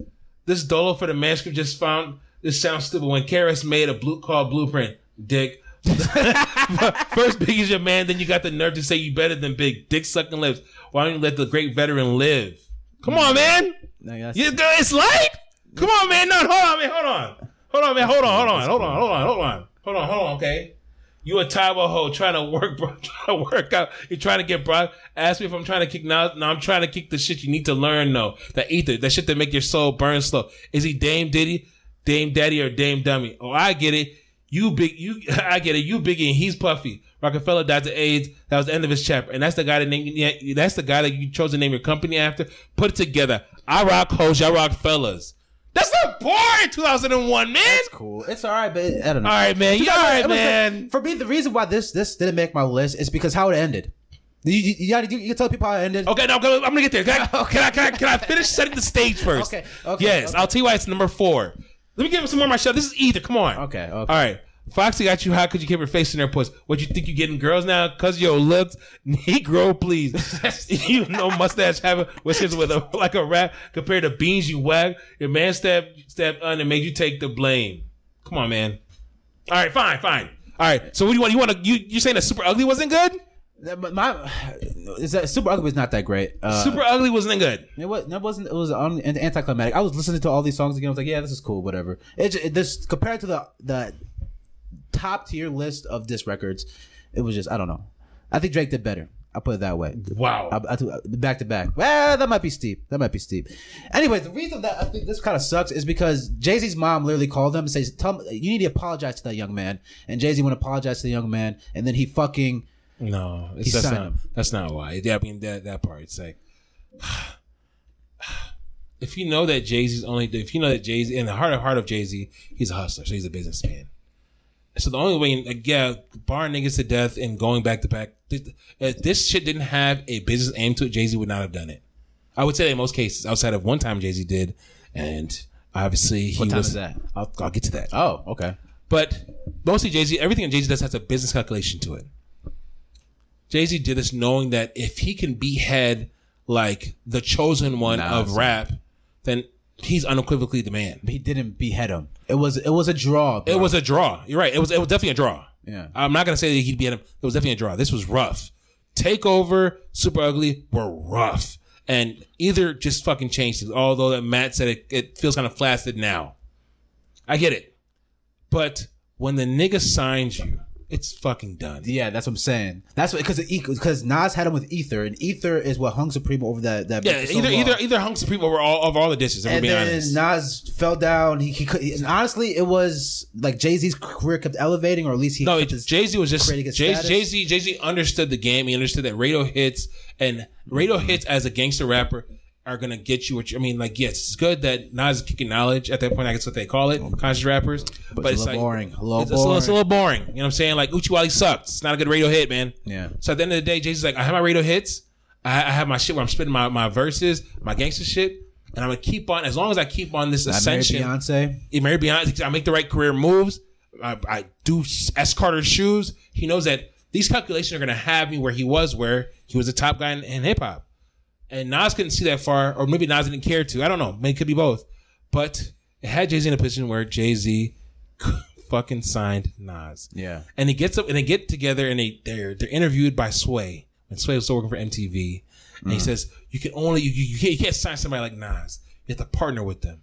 But that's that's the biggest like that's the don't ever don't ever don't ever fucking humble don't ever, don't ever fucking humble brag or try to or try to be fake humble with me after you after you fucking checkmate me. Don't ever fucking do that. Nas should have kicked the shit out of him on that stage, bro. You can only partner with somebody as great as Nas. Suck my dick, bro. What the fuck are you talking about? That's when I knew it was done. Yeah. Ether, Ether, Ether didn't matter anymore. I think that's I think that's probably the, the reason why Matt. Felt Ether. The reason why I'm mad is like Ether don't hate like that is because it ended with Jay-Z checkmating him. Yeah. If you if you if you, if you can imagine this, imagine Jay-Z and Nas playing chess, and Jay-Z's just like, "Yeah, I got you beat here," and it's just like, And that's what it was. He looked, Nas, Nas, looked at, Nas looked at the board and said, yeah, he has me checkmate. That's it. Yeah. That was it. Nas won in two thousand three. Jay-Z won in, two, in uh, twenty twenty-three. Um, and and well, I mean, no, way they, before then. But way before I mean. then, yes. But I, I think, you know, they, they got back to, and with Nas's credit, they got back together after that. Like, it was like two thousand five, two thousand six. Yeah, like, yeah. They had, they were on a tour together. Yes. But it was a couple of years later down, like, well, once, like you said, he checkmated them. Like, yes. You know, so, yeah. So, yeah. So, it's just done. So, the reason why it's number four. The reason why it's number four on my list is because the ending of it was, it was, it was, it, it had a chance to, it could, if, if, if, if it doesn't have the ending, I think I put it at number three. Mm. I'd probably put it at number two, maybe. No one died. I want to see Damn, some blood. Damn, Matt wants to see blood. All right. Okay. All right. So that's the reason why it's number four for me. Number three. All right, uh, my number three. I think we could just do this one together, just for time's sake, if that's cool with you. Yeah. Um, my number three. Uh, this one had blood. Um, this one would actually, if there was a meme, like if there if, if there was a meme to describe this beef, is that um, um, Anchorman Will Ferrell? Like, wow, this escalated quickly. Like, that's I this think beef. I know what you're talking that's this about. Beef. This is the Gucci Mane. Yeah, I, I already had, I already had it up, man. Young Jeezy beef.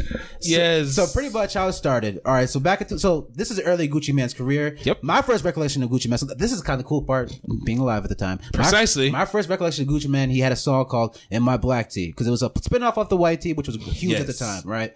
Yes. Young Jeezy was on that song. Okay. It's like, oh, who's Gucci Mane? Okay, he's partnering with all these Atlanta rappers. Cool. Yes. And then they made Icy, right? And Young Jeezy. Well, as they made Icy again, Young Jeezy had a little more name to him. He had a little yes, more recognition yes, at this time.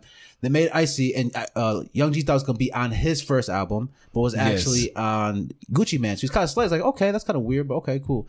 And then Gucci Mane did not, never paid Young Jeezy for Icy. This is true. Yanni, what, what happened from the, after that, man?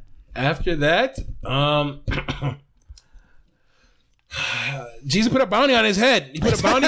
He put a bounty on Gucci Mane's chain with "Stay Strapped." He wanted. He wanted his chain. He, he said, "This motherfucker pay me. I want to take his chain and I'll and give." This it. Shit happened literally like within a, a month. Days, dude. It was days. Days. He's right. I'm sorry. It was days. It was days. He said, "I'm gonna put ten thousand dollars on ten Gucci stats. Mane's chain. Someone give me that man's fucking chain and pay me. Fuck him." Right. Yes. So this is that. This is that whole power. He like, wanted somebody to whew. cremate that motherfucker. He's like, this is this is this is actual um, quotes here. Yeah, and then um, so what happened was Gucci Mane days later after that song came mid-May. out. Mid-May, mid-May, mid-May. He came up with round one, so he was like, "This is this." He came up with yes. "This is round one," which is Gucci Mane to me Jeezy. Going against you. Yes, which twenty years later, yes. this is hilarious. They said this is round one because literally round one. Like, yes, it's like it's it's a, it was probably a four or five round bout, but this was definitely a round one. Yes, it was. Um, and then literally, and somehow, some way. People just happened to be associated with Young Jeezy. Just happened to be. Just happened to be. You know, showed up to Gucci Mane. They jumped. They jump his ass. Started kicking his ass. Yes. Gucci Mane pulls out a gun. Bah. Yes. Shot a motherfucker dead. Everyone else ran away. Yes. Right. Um, this person's name was by the name of Pookie Loke. Pookie Loke. Shout out to Pookie Loke. Uh, not or R I P. Should we say R I P? Mind you, this is a two week time frame after the song of Icy. So they release Icy. This is two, two weeks. weeks later. May nineteenth. This happened. Hey, these niggas do not play. They didn't waste no time. They didn't waste no time. Okay, this is not that. This is not that cute shit. This was not Twitter fingers. These niggas stood on business. Like, both of them. Yeah. I, there, there's no. There's no human being to I, do this whole. Do this whole beef. When me and Matt recollect this, there's gonna be no letdown where where Meek Mill is brought out on Drake's tour, where it's like, oh, I slapped you around in front of everybody, but you know what? Now I'm going to bring you on tour and say we're good now because you learned your lesson. There's not going to be any kind of flaccid anywhere where where Gucci Mane signs Jay-Z, signs Jeezy and says, you know what? We're done. We're past. Let's get the money after he's spanked them on record. No. These men were on business through their whole life and even towards the end of it. Yes. Round one. And then round one came with the, they had subtle jabs and round two came with yes. the, pow, I murdered your friend. Yes. Like, okay. Yeah. Yes. Yes. Um, Gucci Mane released seven forty-five after that. Oh, no, but, but before seven forty-five, really quick, before seven forty-five, mm. he was charged with murder for Pookie Loke. Then he managed to beat the charges and was acquitted yeah. on January seventeenth. Because they tried to jump twenty-six. The man. They yes. tried, they showed up to his house. Yes. So he's able to show it was, it was, it was self-defense. So now he has. Now, would you send you sent you sent somebody to to step to Gucci Mane and beat him and possibly kill him, but definitely hurt him, and he killed one of your best friends. Yes, and now he's gotten off on it publicly, and that, that street credibility, and that street credibility Woo. Is now gone to Gucci. Mars level. Yeah, Gucci. It's not even like, here anymore. Damn, who is that? Because the thing about the time, Young Jeezy was a bigger name. Yes, Young uh, Young Jeezy, he was the pop star. Like he had pop songs. He had pop. He yes, worked with yes, Akon. Yes, you know? he, yes. Jeezy um, at that point in time was definitely more calculated. He understood the business. I think he understood the business approach much more. But he was matched up against somebody that is arguably shit, arguably the greatest independent music musician we've seen in a while. Honestly, I think if it wasn't for murdering Young Jeezy's friend, I don't think he'd be recognized as that. No, I, mean, I think that I don't know. Jeezy, I mean, Gucci could rap his. Gucci, no, Gucci the can fuck raise he can. He what? Can rap his ass. Gucci Mane's not a good rapper. Oh my! Oh he is my not a good rapper. God. Why? What makes? So you're, you so you're telling me only him catching? Yes. A, not, wait, somebody who's never rapped before. You don't. You only know Pookie Loke. You only know him as Pookie Loke because of because he's a friend of of of Jeezy. Is the only reason why this man can can rap, dude, or no one. Come the, on, think stop, about Gucci Mane early in his career. This happened. Did early you in listen career. To Gucci Mane in yes. that time period? No. All right, then I know that, that you cannot talk about no, that. I, I That's know, not but true. I know he was on the mainstream consciousness. I know, and I did listen to him. I did explore his music. It wasn't that great. Right? I didn't do no deep dive of his fucking albums. When I heard this, I was like, okay, whatever, fucking Gucci Mane. But but what I'm trying to say is is that this happened early in his career. To have the credibility and, and, and so hip hop, hip hop so, so culture. You're, so, so you're saying, so you're saying that that you're saying you're, you're using an argument that that basically. You don't know what he'd be without this death. Oh, exactly. He would not be Gucci Mane. I, that's bullshit, but I, guy, I, I'm guessing that's what you're saying. He would just be a guy dropping mixtapes, right? He'd just be a guy dropping mixtapes. Because he murdered someone in public eye, got away with it, someone who's high status, right? It's all about status, man. That's what the shit all comes down to. Someone who's high status. He murdered one of his guys, elevated him to like, oh, he's actually a, like a trap trap rap. He's about this shit, right? He's about what he's talking about. And the thing is, it wasn't really about it. Like, he didn't run up on someone or do no gangsta ass shit. He protected himself, which rightfully he should. Fuck yeah, murder that dude. Take this ass. Absolutely shoot true. That motherfucker, yes. Right? Yeah. He protected himself, and he got elevated to a status that was above what not many rappers have gotten to, which is in the hood, in the hood, hood credibility. You know what I'm saying? Does that make sense? That makes sense. Anyways. So to move on with that, after that moment, Gucci Mane just punched jabs. And to be honest, Jeezy's credit, he didn't really, he, after that moment, he hadn't really said much. You know, you go to interviews, call him a bitch. He said, you know, I'm dealing with a nigga who has a like, ice cream yes. cone on, on his face. So he was taking jabs, but they're just jabbing each other. Yeah, go on, Yanni. You got anything? No, no, I mean, obviously, I, I understand what you're saying. Is that obviously, then the next few years, they shade each other in interviews. They got back together. They collaborated one time and said, we're good. And then Waka, and then at that point in time, Waka was signed to uh, um, to Gucci's imprint. They, they Waka's crew gets in a fight with Jeezy's crew. Yeah, yeah, then, yeah. You know, they're about to get, be on good terms. About to be on good terms. And that Waka fight happened, and then no longer. I don't give terms. A fuck about. There's no way that, that, that I'm not saying there's no way, but you can't tell me that Waka's the reason why. Where there's a body between both of these guys prior to Waka coming, that yeah. that that that whatever truce they had was tenuous at best. It was fake. Yeah, yeah. Yeah. So I mean. At this time period, I got, I got, I got, I got to go back because Matt was trying to throw some, is this, is this some list? Dirt. Is this on your list? Of course it is. What, what number? We just it is number one. It's number one. It's number one. So I have to tell the story truthfully. Okay. So basically, this is Gangsta Grills. This is late two thousands. I, me, Yanni, I grew up a square. You grew up a square? Yeah, no way. Not you. Not yes. you, Yanni. No way. I don't. But you know what? My late tenth grade to twelfth grade years, I was hanging out with my cousins. Oh. What was it like to be in the streets? Ooh. Yes. And my cousin that really liked to live in the streets, he loved him some Gucci Mane. So I got to go to these other places that other people, other street people were at, and they loved him some Gucci Mane. So I know that this man was out there. I went to Cream.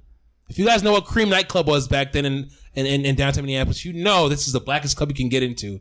And Gucci Mane ran that fucking club. Gucci Mane was that man. It's old Gold Room, the old version of Gold Room. In a sense, yes, yes, yes, yes, yes, very much, yeah. That, that's actually a perfect example, yes. They're they're literally the same. Um, and Gucci Mane was played way more times than Jeezy. Gucci Mane was played way more times than anybody back then. I'm, if I'm being honest with you, that late two thousand eight nah. to two thousand. No, he wasn't. And, yes, he was. I was around. There was, there, there was not another. There was not another rapper played more. There was not besides Wayne. Besides Wayne, Gucci Mane was second. I, I you ask anybody if you if you if if you're listening to this pod, please tell us in the comments. T I and tweet. Oh my God, that's how I know you were not listening to Gucci Mane. Gucci Mane was actually way bigger than T I. This is a fact, fam. Anyways, is it because he killed someone? So he got no. It was not. Are you sure? No, his mixtapes were crazy. Oh, they were not good. What? Oh. Which? Name a song. What song? What the song Birdprint. Bird, Birdprint three. Okay, Le- uh, Lemonade. Okay. My Kitchen. Listener, do you know any of these songs? Go, go yeah. on. Lemonade. My Kitchen. Oh, Lemonade was good. But, but Big Sean had a way better re- rendition of it. All right. right. Absolutely done. You're actually done now. You're actually done. So at this time, I do. From two thousand eight all the way to, I gotta hurry up. But two thousand eight to, to that is just trying to, to undercut my number one. two thousand eight to twenty twelve Gucci Mane still putting out crack mixtapes, independent, and coming at Jeezy, getting huge cosigns, putting out independent albums slash mixtapes, making money. Like, just that guy. Like, I would say at that point in time, all the people that are bigger than him at that time, being honest with you, in rap, in, sorry, in gangster rap, I got to kind of section it off, was Wayne. Wayne was the only person that's bigger than him. I, I, I, I will put my neck on a chopping board if anybody can tell me that anybody was bigger than Gucci Mane besides Lil Wayne at that time. And it's crazy because when we talk about that time frame, all the big rappers were based off the mixtape. It was it was a hidden niche in the fucking, yes. in the streaming world, because you have the stream music, you're able to get music for free, and it was just about hearing the voice, hearing, yes. getting um, comfortable, getting exposure. Yes, and because people at that time, you had to buy a C D to get music, but when you could just put it online and people get it for free, yep, you build up your yes, exactly, build kind of circumvent that process. Exactly. But obviously, we that piff, shout out to that piff, man, that piff, that piff, uh, Spinrilla, mm-hmm. all that shit. This led up to October thirteenth, twenty twelve when Gucci Mane put out The Truth. Mm. So this was almost ten years after, not ten years, oh, it was about what? How long ago? How long ago after no, the No, seven, seven years. Seven years later. So this is still on top of Gucci Mane's mind. Young Jeezy, yes. Young Jeezy took his L. It was an L for Jeezy. Jeezy just making jabs at interviews, but nothing like this. Yes, man. Yes. So, I mean, The Truth came out, and you know what? I, I think it's important. I think it's important as we're doing this episode that we have these lyrics up, because I think with the lyrics, we're able to understand what happened. The gravitas. The gravitas of everything. We're able to understand what it was. And when you have we have bars like this, it's, it's, like, it's, like, it's, like, it's like, so he says, and I'm a big dog. He got the little boy complex. Go dig your partner up, nigga, but he can't say shit. And if you're looking for the kid, I'll be in zone six. So in those three bars, he says that I'm the big dog. Go dig your man's up because I put him in the ground. And if you're looking for me about these things I'm saying, I'll be in this area of Atlanta. And mind you, this is years later. This is years later. Okay? Okay, come on, man. And this thing says, I hit a birthday party fresh. You and your homeboy Tip. I know y'all see me over there in that black full fifth. Come on, man. Then, then, going to the next one. Then he said, I did a song with Keisha Cole, and I know you still miss her. But Puff was fucking her while you was falling in love with her. So mm. I did a song with this with this with this musician, this lady. She's attractive. Mm-hmm. Said, but Puff Daddy was fucking her while you were falling in love with her. Ha ha. So he's explaining all these things. So yeah, that was the best bi- bar in the, in the song. Listen to this. That was the best bar. That was that was, that that was, was the best most, bar. That was the most grip. Like, oh damn, ah, shit, pussy. Yes. Pussy. Sorry, ladies, but you know what I mean. Yes. So I mean, obviously these things. It, it, and mind you, he says throughout the song, he's saying this is the truth. So. He said, last bar, this last bar was kind of, it was rough. Let me tell you how bad it was rough it was for this, for this, for this beef. So I know it's hard for you to sleep knowing you knowing you killed your homeboy. You left your son, left his son to be a bastard. One of them raised your own boy. Damn. So that was a bar too. That, that was, was, that was like these three, those three bars were rough. Yeah. Like I killed your homeboy and you're a, I killed your homeboy. So now your homeboy doesn't have a, a father to raise him. Your homeboy's son doesn't have a father to raise him. And you're not even raising your son. No one's sons. No, no sons. Nobody's sons are being raised right now. So, I mean, it's just, yes. Like, this is number one for me because, and also, obviously, we're going to we're gonna keep Someone on died. That helps. Yes. Oh. Yes. This beef does fulfill, this beef, this beef, this beef uh, obviously uh, qualifies for Matt's bloodlust. So, yes. Everything's better with deaths, man. Yes. Of the top five guys, everything's better with deaths. Yes. Obviously, after that, you know, they say that they want to change the beef. They don't want to do the beef. They do interviews, say something things about each other. Yeah, it's like we're gonna collab together. No, yes. we're not. They get to a, yeah. friends get to a fight. No, we're gonna collab. No, no, no. Then, then we got the verses. I finally got the verses, man. The verse somehow. I think Jeezy was challenging him, and Gucci kept on denying it until fucking Jeezy went on social media and and talked shit. Yes. Yeah, power of media. That's what I'm saying. So it's, it's a money like, grab bit a little bit. Yes, it was a money grab. So to end this story. We had a tough fucking COVID. Yeah, man. This is in twenty twenty, guys. We're fast forwarding. And we we heard the rumors. Then it happened. We got the flyer. And we got the Trap God versus the, the Snow Cone. This is, this, is, this is Gucci Mane writing his own caption. And we were watching. Did you watch that live? I didn't watch it live. I didn't know. This man doesn't love anybody in this in this in, in this in this beef. I love them both. Well, actually, I don't love. I don't like. I I sat on the side of Gucci, as you can tell. So yeah, basically, yeah, the Gucci side. Yeah yeah, yeah, yeah. But the point being is that I watched it live. Me and Marissa watched it live, and I was watching it live with all the other people that were watching it live, and it was ah oh, man, it you could feel the tension. To give it some perspective, so the amount of streamers that are watching this was nine point one million. Yes. The average amount of people watching the N B A Finals that year was seven point four million. So it literally had two more million people watching it than the N B A Finals did. That's how big this thing is. Yes. I'm glad Matt Matt has the stats. That's why I love Matt. That stat and cap, that stat literally it dominated the timeline. People were waiting for it when he was gonna play, when he was gonna do truth. And when so he who won, did Yanni? Truth, who, who won? Who won? Keeping it a buck, I would say that Gucci Mane won narrowly. And I already when I, when I said he won narrowly is because of Gucci Mane's when Gucci Mane hit on songs, he hit. But when he didn't, he didn't. Where mm. Jeezy, Jeezy would had Jeezy to Get Right. He had uh uh, uh he had uh, Soul Survivor. He had all these other great radio hits, but he also had other bands where he would feature, and it's like, oh, this song is good. So his lower rounds were never as bad as Gucci Mane's lower rounds. Gucci Mane doesn't have that many great songs, but yeah. Okay, fair. He doesn't. Yeah. He doesn't have no. He doesn't have. He doesn't have that many good songs. Either, either Gucci Mane's songs are like My Kitchen, uh, Lemonade, or they're just like, okay, this nigga Gucci Mane's rapping, but it's cool, but it's not, it's got a nice beat, but it's not really that. Where Jeezy has like great songs, but he also has good songs that can get him through those rounds. But I would say like compared, their great songs, Gucci Mane's songs are better. I just feel like they are. And along with that, Truth, performing Truth, right with there. The, within feet of your rival. His, his number one beat, the number one song in the beef world for the past five years, probably was Truth. Yeah, outright.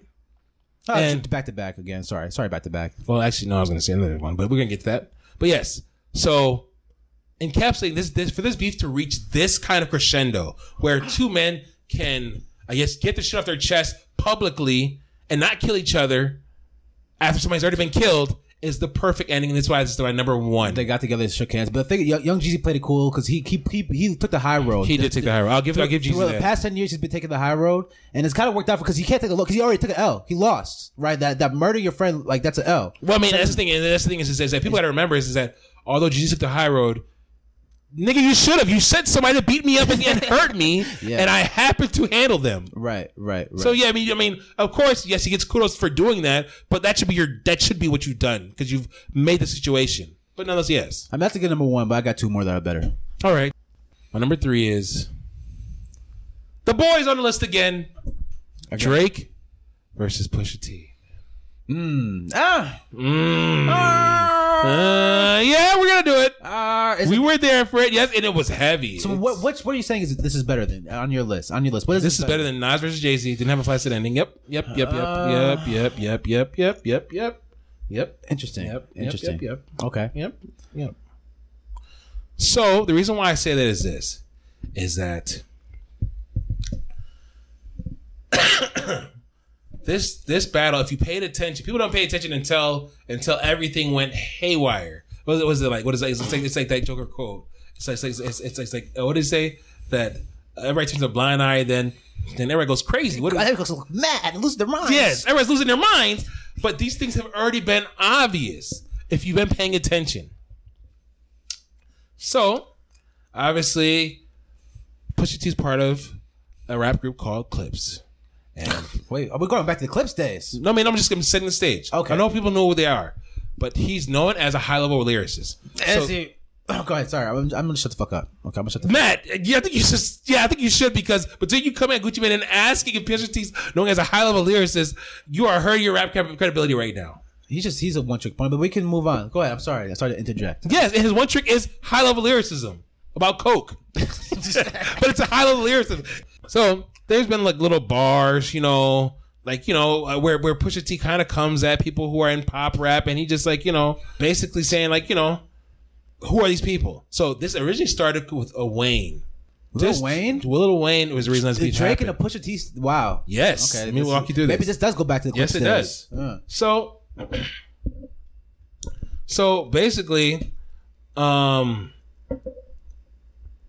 at that point in time, niggas like, you know, like, you know how niggas, you know how niggas wear some stuff, right? And it's like, I put y'all on this shit, right? Everybody knew that when it came to streetwear, you know, like, uh, Not gonna lie, Pharrell was kind of like that skateboard peak. He kind of brought that swag, you know what I mean? Yeah, to like, yeah. But he did. Okay, yeah, yeah. Like, he's kind of a pioneer of it in a sense. Kanye for like for popular shoe. No, yeah, it was, it was a little more, it was a little more mellow. It was a little that's, more that's laid down. That's what I'm saying. It was, it was for backpack rappers like like Kanye, yeah. like exactly right. But it was a little, yeah, yeah, see, exactly yeah. right. So then when Wayne started wearing Bape, it was like, why are you wearing Bape? Like like in a sense, people in the industry were feeling like, what? This is where it, it, the origins of this oh, beef comes from. Hold on, I'm walking you here. I'm walking okay. you. There, I'm walking you there. Okay. okay. So we're now, obviously when when niggas feel like when when niggas feel like something that they do or they wear or they, how they go about things is part of their identity, they get very possessive over it. So in a sense, I'm paraphrasing here. I'm just gonna help you guys. There was like, well, nigga, we gave y'all all the Jabot jeans. We gave y'all niggas all the fucking uh uh um um big fucking uh uh, uh oversized polo tees and shit like that, and and and the sagging pants and. Why are you coming to our popular street skatewear and wearing Bape? Lil Wayne, we have your own thing. So, obviously, Clips took exception to it, and they set some bars on um, on Mister Me Too. What?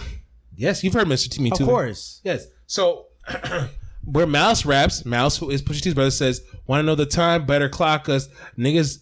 Niggas bite the style from the shoes to the watches. Now, mind you, the things about sub, right? Sub is a shorthand of the word subliminal.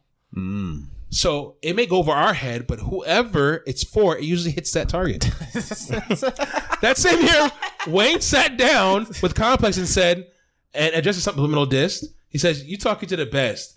Talk to me like you're talking to the best. I don't see no fucking clips. Come on, man. Wheezy, man.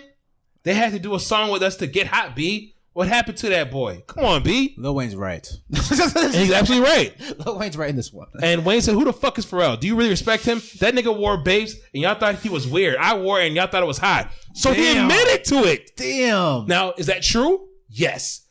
Is that true? Yes, it is true. But it also shows that... Well, he's following the money. He's getting paid. He's like, yeah, we're getting endorsements. Yeah, I'll wear that shit. It's endorsements, right? It's endorsement money?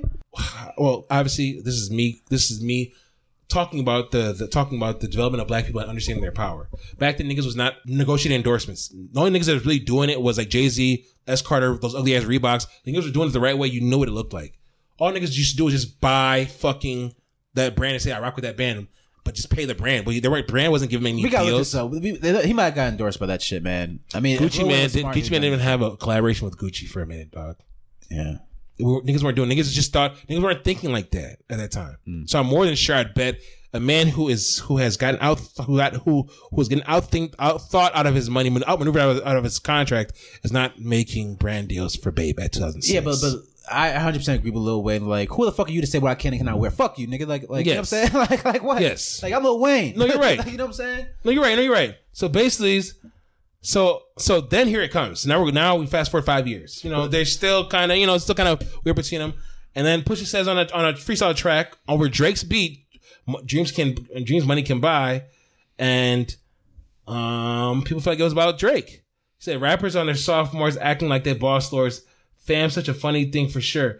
When niggas when niggas start believing all them encores. Time out. Time out. You notice how it's always under people? The people who are below in status always swing up. It's never it's never the opposite. It's never the opposite, right? Yeah, because you punch it's, down, you get Eminem's beef, which are flash. Right, exactly. There's always people punching up. So I yeah, no, you're right. No, yeah, that's a great point because as either they're equal or they punch up. You're right. For for status, for recognition, for um, yes. um what's the word? Oh, what's the word? Attention. Yes. Attention. Attention. So now we go to the one. This is this is if if there is uh what is the word in, in these beefs that you've seen, right, with Drake. Obviously, I guess in Drake Meek, Meek, in Meek Mill's beef, it was a situation where Meek Mills goes on Twitter and says Drake doesn't write his stuff. That's what caused the, that. That's mm-hmm. that, that's the one that, that that the fire started. I guess we can call them fire starters, ignited the igniters. Nas and Jay-Z.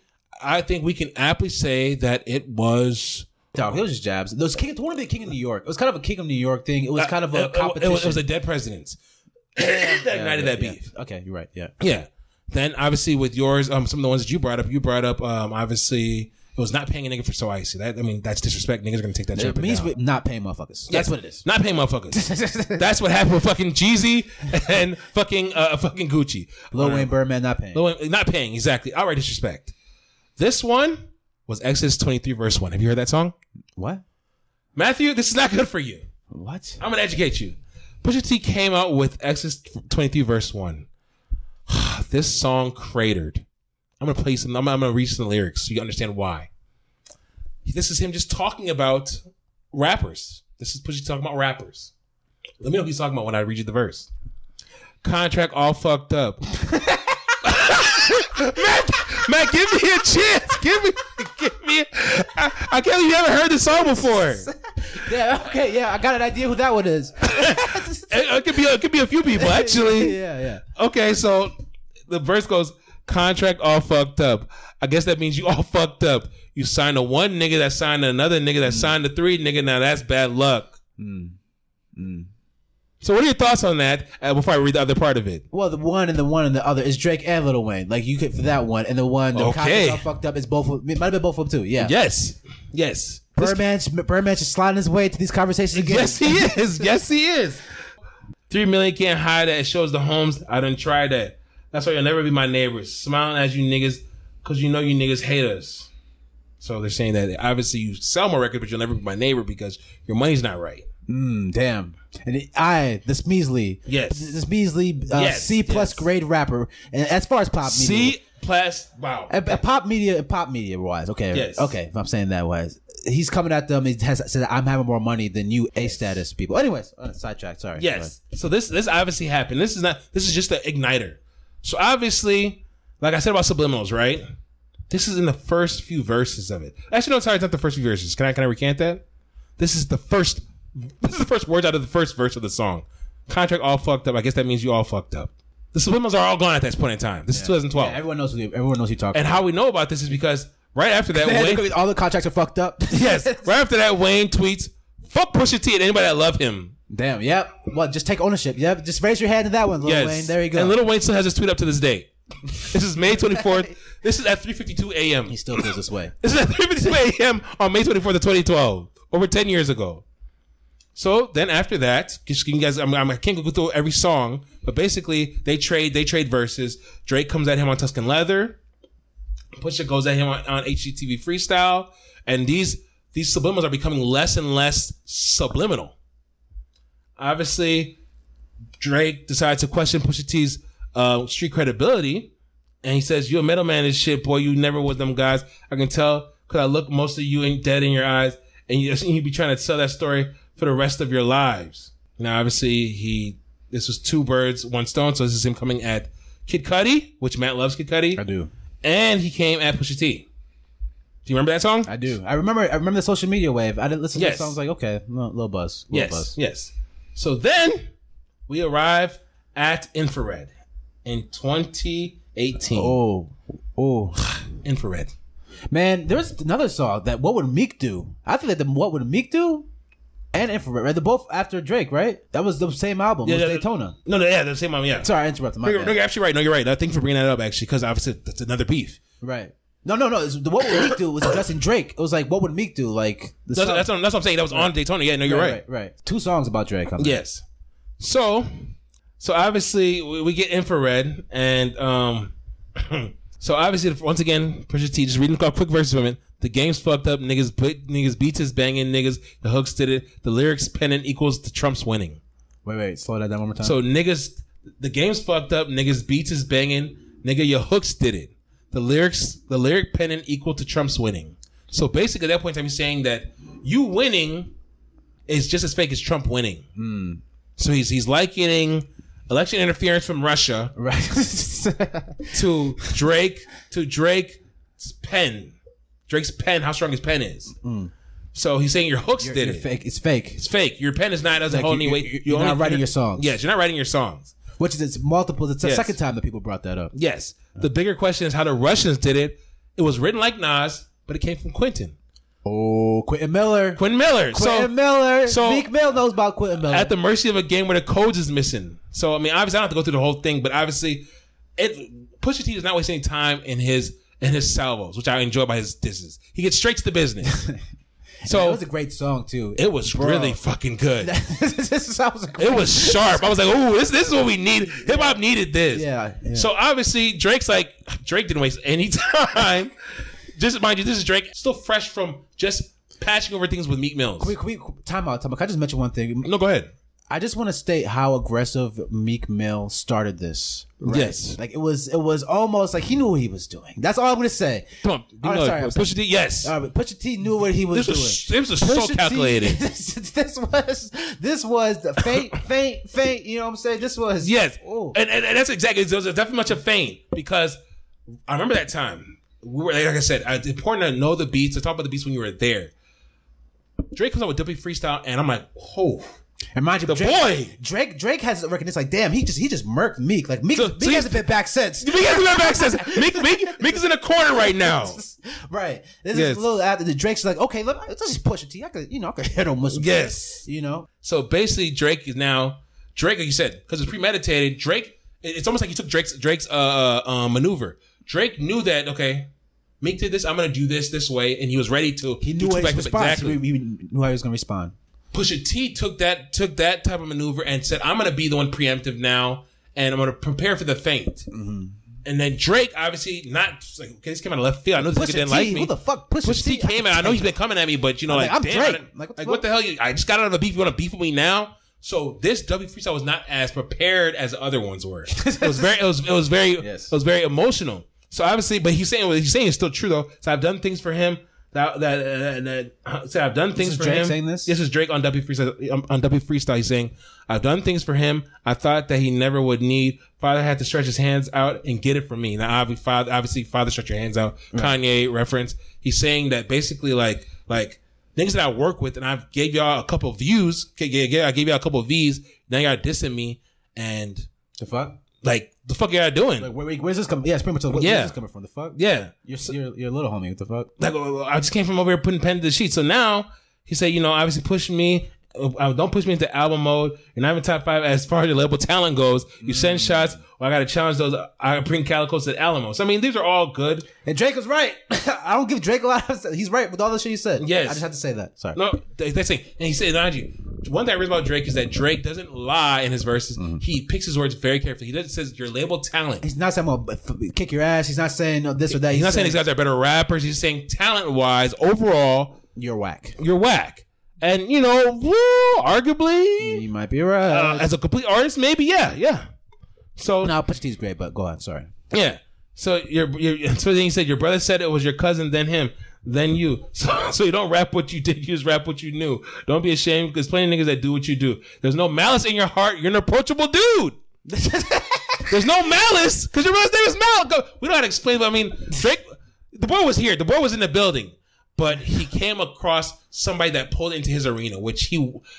Pusha T wanted a He's battle, right? So he, bad. He, it's like it's almost like you bait somebody and they take the. Like, it's, it's almost like hook, line, and sinker. Like if you watch the SpongeBob episode where where Mister Krabs is warning them, don't mess with those hooks, and they fucking sit on the hooks all day, and they finally the hooks still catch them.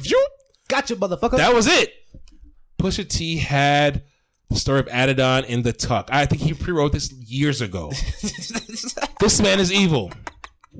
But before I even get there really quick, he said, as for Cube Man, I changed his life a couple times. He goes working at Kroger, working double time, acting like he made the boy when I was trying to help the guy.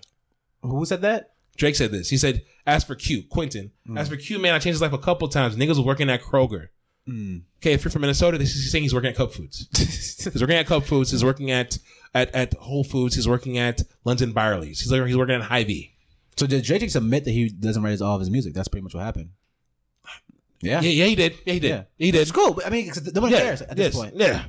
So they act like he made the ball. And I was trying to help the guy who would say, "Yeah, y'all gassed me to play with me. Made made this shit as e- easy as A B Cs." So obviously I can go through all the verses, but basically, you know, um, at the end of it, he says, he says, "Told uh, told Weezy and Baby, I'm a, I'm done for him.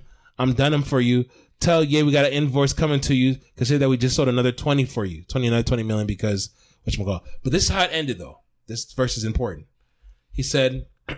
I told you I keep playing. I told you I keep playing with my name. I'm gonna let it ring on you like Virginia Williams.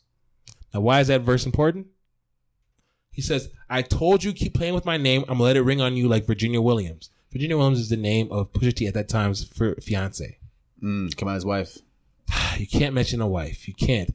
So wife ring fiance. No good. No go. No go. Yeah. So Pusha T says, "All right. Gloves are off. Let's fucking do this. I've been wanting to do this. Let's fucking do this." So then we get to serve Adidon. Matt, tell me what it was like when the serve Adidon dropped. Woo! Because Drake was untouchable at this time. He was he was oh, he was a golden fresh. child. He was a golden child of music. He was he was a platinum child. After yes. after beheading Meek Mills, yes. a street credited rapper. Oh, he was untouchable. Untouchable. You couldn't do nothing time. with Drake. And the Pusha T says, "I got dirt on you." I've got dirt on you, sir. So he pretty much just um, outed him. He outed him for having a child that Drake never mentioned. It never happened to mention. It, it, like Drake is like a, you know, he's kind of a soft guy. Like you think he would mention? He's a, he's child a, he's, a, he's a soft. No, he, he was he was a. Uh, I can't say soft anymore after after Meek Mills. He was a he was um a uh, um vulnerable. He was a vulnerable. Um, playboy, lover boy, right? Yes. And you think, like, ladies oh, man, lover boy. Yes. Like, damn, he didn't acknowledge, he didn't acknowledge his whole child. Was with the porn star. Was with the porn star, so right? The white porn star, which is like crazy. Like as like, as bro. your music, although it's pop, your fan base is mostly black women, right? Right. And right. you've and obviously Drake, you have you have fucked more women than me and Matt can can count, and I can't count very high, but still, it's a lot of women. And you've decided that this is a woman. It's a decision because you fucked a lot of women that. The white porn star is what I want. Yes. Give me her. So this sets the table for Story of Adidon. When this dropped, I I I had to play it twice and I just could I couldn't comprehend what I was hearing. When it's when it's created on social media, I mean it I it, it stopped wow. the world. Everyone's like, damn. Imagine this is this is like a weird type of social. This is where like you could take over a whole like it was crazy. You, you could you could take over the week. whole world from your from your th- from your thumbs with the right amount of followers and the right amount of content. Yeah, it was everyone was talking about it because it was man, I can't I can't explain it. I can't. It was it was bad. It was just it was, it was like like is this all true, Jake? Well, Serve Adidon was it felt like it was personal but concise. Where W Freestyle felt felt emotional and obviously like he had some shit he wanted to get off. He got it off and it would have worked against most rappers. But Pusha T's an actual lyricist. And he's had this one in the tuck. I mean, he said that Steve Harvey's suit nigga made him. I mean, the, I that's think, rough. I think what happened for me, the bars were cool, but it was most likely it was just a social media factor of exposing him. Like, like the bars were cool. Should I go to that bar? What bar? The bar where he exposed him? Yeah, of course. Yeah, please, please. Since you name out, you see, since you name drop my fiance, let him know who you chose to be your Beyonce. Ooh. Sophie knows better as your baby mother. Cleaned her up to her I G, but the stench is still on her. A baby's involved. It's deeper than rap. We're talking character. Let me keep with the facts. You are hiding a child. Let that boy come home. Deadbeat motherfucker playing Border Patrol. And it, that just was like a shock to, to Drake's image. Because until then, like he was he was crystal clean. He was crystal clean. He was crystal clean. He was just a womanizer. He made good music, hits. Like you could, like, you know, and he always he, he embraced it. He embraced that womanizer aspect. It's yes. part, of his, part of his image, right? Yes. And it's like, no, you're actually a deadbeat father. like, like, like they just yes. Like, young Young Jeezy's him or Gucci Mane him essentially. Yes. So and he said, Adonis is so Adonis is your son, and he deserves more than Adidas press run. That's real.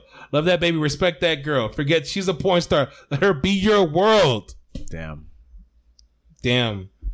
And also, I mean, obviously, yeah. So I mean, we have so the last one, just just just really quick to end it. He says, O V O forty hunched over like he eighty. Tick tick tick. How much time he got? That man is six six six. I got the devil flow, nigga. six six six surgical summer with the snip, snip, snip. But you don't really want him. That was rough. Yeah, talk about someone dying. That's that's that's. Talk actually, about somebody's terminal disease. There's like a, there's like a line. There there's a, a line that's. That and he just and he he he, he tiptoed that motherfucker. He tiptoed it. I, no, I think he stomped on it with tin boots. Like he, this is just it was bad. That friend died. He actually died. No, forty's still sick. I think he has M S. Okay. I think. Well, it'd be terrible. It's terminal disease. Yeah, yeah. The fact he stayed alive makes it like okay, you didn't cross the line. If you would have died, you would have died at that time. So yeah, it's like, not good. Like like a yeah, it's yeah. not good. To this day, obviously, um. Um, Drake has not responded to this this verse. Drake um, did an interview after that and just said he's not going to give Pusha T any more um, any more clout, any more views, which is true. It did, it did the views did roll to Pusha T. Bro, they that, did that's have the some. part that made this crazy. That's the part what made it like big was that Drake had no response. Like it was fucking Eminem against that old uh, against uh, was it Busta Rhymes and Eight Mile? Or who the fuck who the fuck was he rapping? Oh, yeah. Papa Doc. Papa Doc. That's exactly what it was. Yeah, like he came up with some shit. He, could, he had no response. He had no, it, was it, was, just, it was cut. It was it, was, it, was, it, it, it, it scratch. cratered everything. Yes, I mean, and Drake, that's what made it bad. That's yes. what made it bad. Like he had no response. He couldn't say shit. What, what are you gonna say? I mean, he said that your dad's a Steve Harvey suit nigga. Like, before Steve Harvey came across. Like his most recent wife, that nigga was wearing, he was swimming in his pants. That's how big his suits were. Okay, that that's a Steve Harvey suit in my mind. Okay, think about think about the pants that that, that D Wade wore when he got drafted, two thousand three. Those are the suits that niggas used to wear. You're seeing Drake's dad still wearing those pants to this day. It's a problem.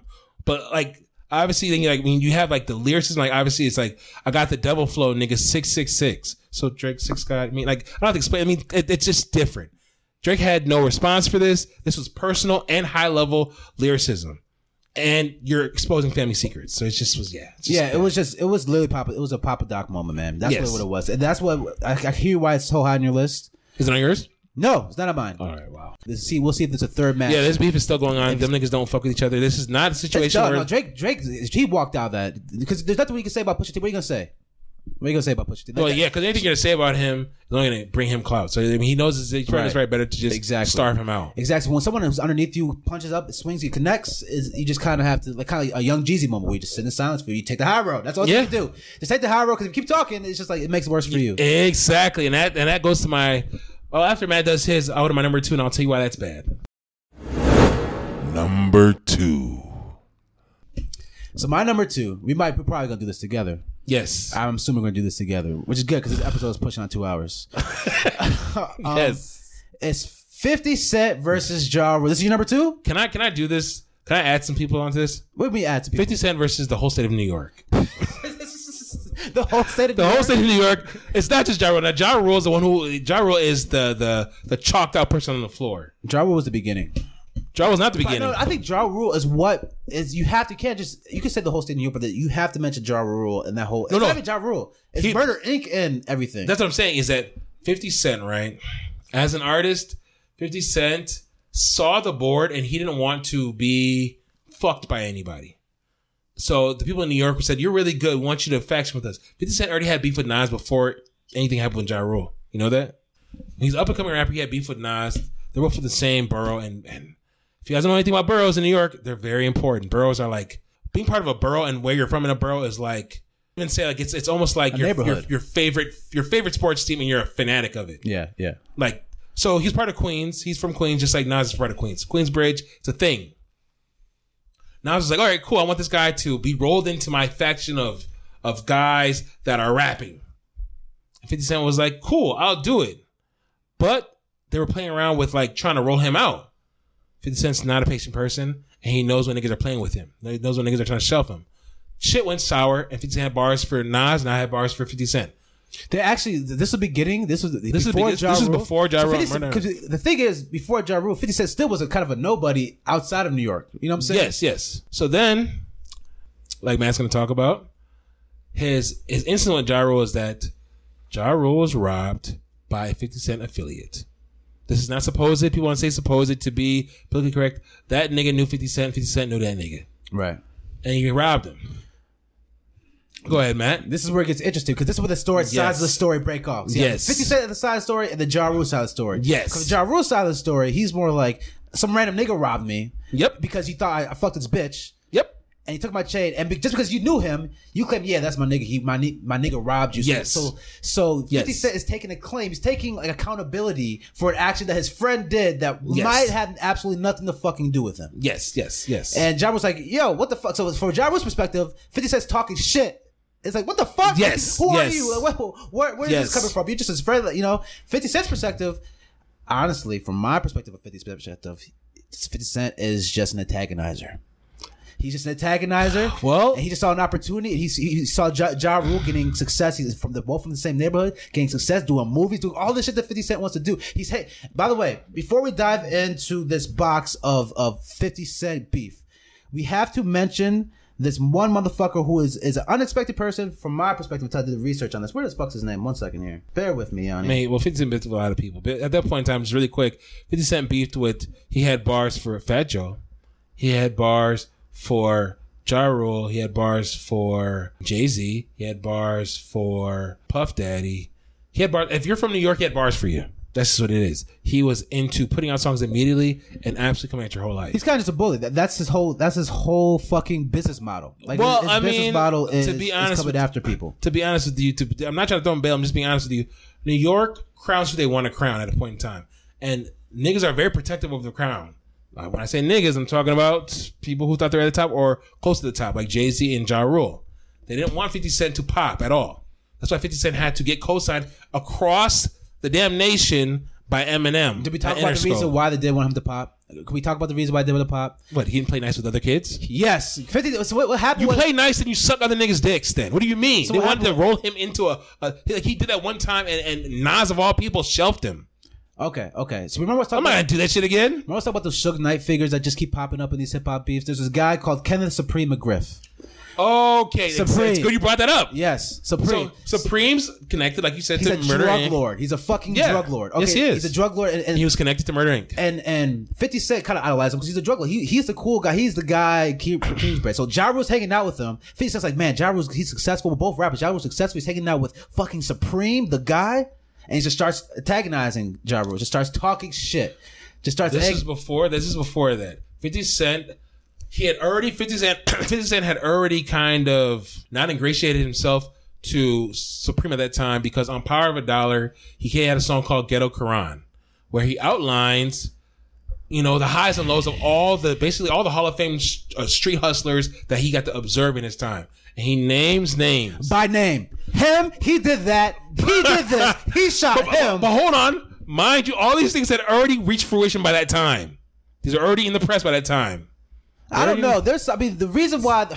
Okay, it's, we're getting to it deeper. This, this, the reason why this is so high on our list is because the level of gangster and stupid hoodness yes. that impacts this story. Yes. Okay, so Supreme. So fifty Cent's released Ghetto Quran. So he's, he's yes. just outing everyone. Mind you, before this, people were like, "Yo, fifty, you gotta calm down, relax, quit coming after Ja, quit doing, calm down, fifty, relax." People, a few people have said fifty, you have to stop this. Yes, this is true. And then he starts naming out people by names, right? And by then. Guess who's listening? Guess who catches, catches wind? The fucking F B I. Okay? All the right. F B I. Okay. It's like, yo, fifty, who are you talking about? What, what's going on? And fifty's response was, check out the lyrics, bro. What the fuck? Quit talking to me. Check out the lyrics. That's what's his response. Check out the lyrics. Okay. All right. So people in the hood was like, bro, you, and the lyrics, so you told the F B I the lyrics are all true. You tried to get confirmation that the lyrics are all true of all the shit that you're talking about inside the hood. Hood politics, you, ex- you exposed it to the world. fifty Cent. Okay. All right. Okay. So what happens was, is King Supreme, they're like, yo, fifty, for one, you keep fucking with Ja Rule. You get into, keeps getting into fights with him. Stop it. You keep talking shit. And then now you bring up hood politics. You this gotta go. You got to go, fifty Cent. So King Supreme sent people to, so mind you. Yes, they ooh, did. Mind you, King Supreme is heavily affiliated with Ja Rule Murder Incorporated. Yes, he is. All right. So we'll get to that later. But he sent someone to kill fifty Cent. And yes, fifty Cent is a durable, sturdy motherfucker. Yes, he is. Go ahead, Yanni. So, obviously, the infamous um, nine shots entered fifty Cent's body. And fifty Cent, sadly, and it's only a rap that niggas almost die or died. And you gain... Elevate. And, and it says, superpower. And you gain a fucking superpower. fifty Cent now decides to double down after niggas put nine hot ones inside of him and he barely lives. Mind you, fifty Cent is no one at this time. But at this time, he's he's he's, he's only known in New York. And yes, he's, he's, he's call, so he's an underdog punching up. And he's yes. not punching up just at Ja Rule, who's a pop sensation. He's punching. If, if you're from New York, at Ja Rule, he wants to beef with you. Yes, punching the yes. fuck up at this yes. time. This is nineteen ninety-nine. fifty yes. Cent. Yes. Okay. So along with that too, fifty Cent decides, you know what? Fuck it. I'm gonna double down on all this bullshit, and I'm gonna come out with How to Rob. How to Rob is a song that he fancies are robbing every big rapper he can think about. He just starts naming people. He starts naming human beings. Just fucking spiderweb thought yes. list. Just a circle. Like, who can just, I think of? Uh, New York person? Yeah, yes. Yeah, all, most of our New York people, yes. And obviously Jay-Z's in there too. You know, Jay-Z's in there. And at this point in time, Jay-Z is not... Jay-Z's, Jay-Z's trying to... He's balancing dealing with fucking Nas this and is, a beef. This is he's trying nineteen ninety-nine, make, two thousand. Yes, he's trying to make his trajectory of being being being a uh, um um a, a pop icon because he knows there's more, there's more money there. He's trying to he's trying to go from the to, from the block to the boardroom. Imagine he's, he's like, I'm not gonna fuck with fifty Cent. Imagine fifty Cent's just a, a loud mouth motherfucking instigator. Just all he's gonna do shit. Is pull me down. Mm-hmm. After How to Rob came out. Jay-Z was like, nah, man, I'm about to shelf this this good guy shit for a little bit, man. I'm about to shelf this, I'm about to shelf this boardroom shit. The first thing he does when he comes out during um, Hot ninety-seven Summer Jam is says, I'm about a dollar. What the fuck is fifty Cent? Mm. They go fucking nuts. I was everybody's oh blah blah blah blah blah blah. Because obviously you know what the what, what this is in response of. fifty Cent says on camera in an interview shortly after says, I sent him a bottle after that. Thank you. Thank you. I says in the bottle. Thank you. This is what I wanted. Please. After that, fifty Cent decides to come out with "The Life's on the Line" by Ja Rule. I mean, he had the I bullets don't believe waiting. In murder, like, because that was uh, Ja Rule's whole thing, Murder Incorporated. Right? Yes. I don't believe in murder. You're you're a wankster. Mind you, this all this all came out. Life's on the Line, Back Down. I mean, you can even go back to "I Smell Pussy" from the from the G Unit mixtape days. I mean, he, he's been building toward this moment. And if I if I can be honest with you, this came out in two thousand one. I was ten, and I was like, "Wow, this is this is if this is this this must be how people felt about Tupac at this time." So I felt because when when Get Rich or Die Trying came out, fifty Cent was Teflon. Yeah, but it's, it's the crazy thing about to me is like all this shit happened, and then the Get Rich or Die Trying happened three years afterwards. So he was just kind of building recognition. His whole his whole business plan was just punch people, punch people, let them say talk shit about me, boom, punch. Exposure. Punch yep. people, talk, talk, talk shit about, yes. boom, exposure. And it was just kind of just like he was fearless. Like he was coming, he, he was talking shit about a drug. They shot him. They shot they him. They shot him. And they and, put twenty five thousand dollars on his head. And they they yeah. And fifty Cent's like, oh well, they didn't kill me, so it can't get any worse than this. And just kept on punching. Yeah, and uh, and then eventually Eminem found him. I don't know why Eminem chose. You don't know why Eminem. Well, because it's a three years gap. No one would fuck with Wayne. I mean, fifty. No one would fuck. No one would sign. You don't because... know why Eminem would find appeal, and and and somebody as talented as fifty Cent, but also somebody as as as as as, as uh, what is the word? Uh, um, conflict driven as fifty Cent. When Eminem basically the only reason why Eminem's not seen in the same light is because he slaps all those other uh, no name rappers around that that beef with him. He just slaps them around. Like, actually, Eminem doesn't have any good beefs. That's why they didn't put him on here. Yeah. He, I mean, he, but his but, biggest beef was M G K. Come on, man. His biggest, I wouldn't say that. His biggest beef was probably fucking. Um, Mariah Carey? What the fuck? What Benzino. But Benzino's not a fucking rapper. No, no. Like, that's what I'm saying. It's like, it's nobody's. He's he's he's literally killed all these people.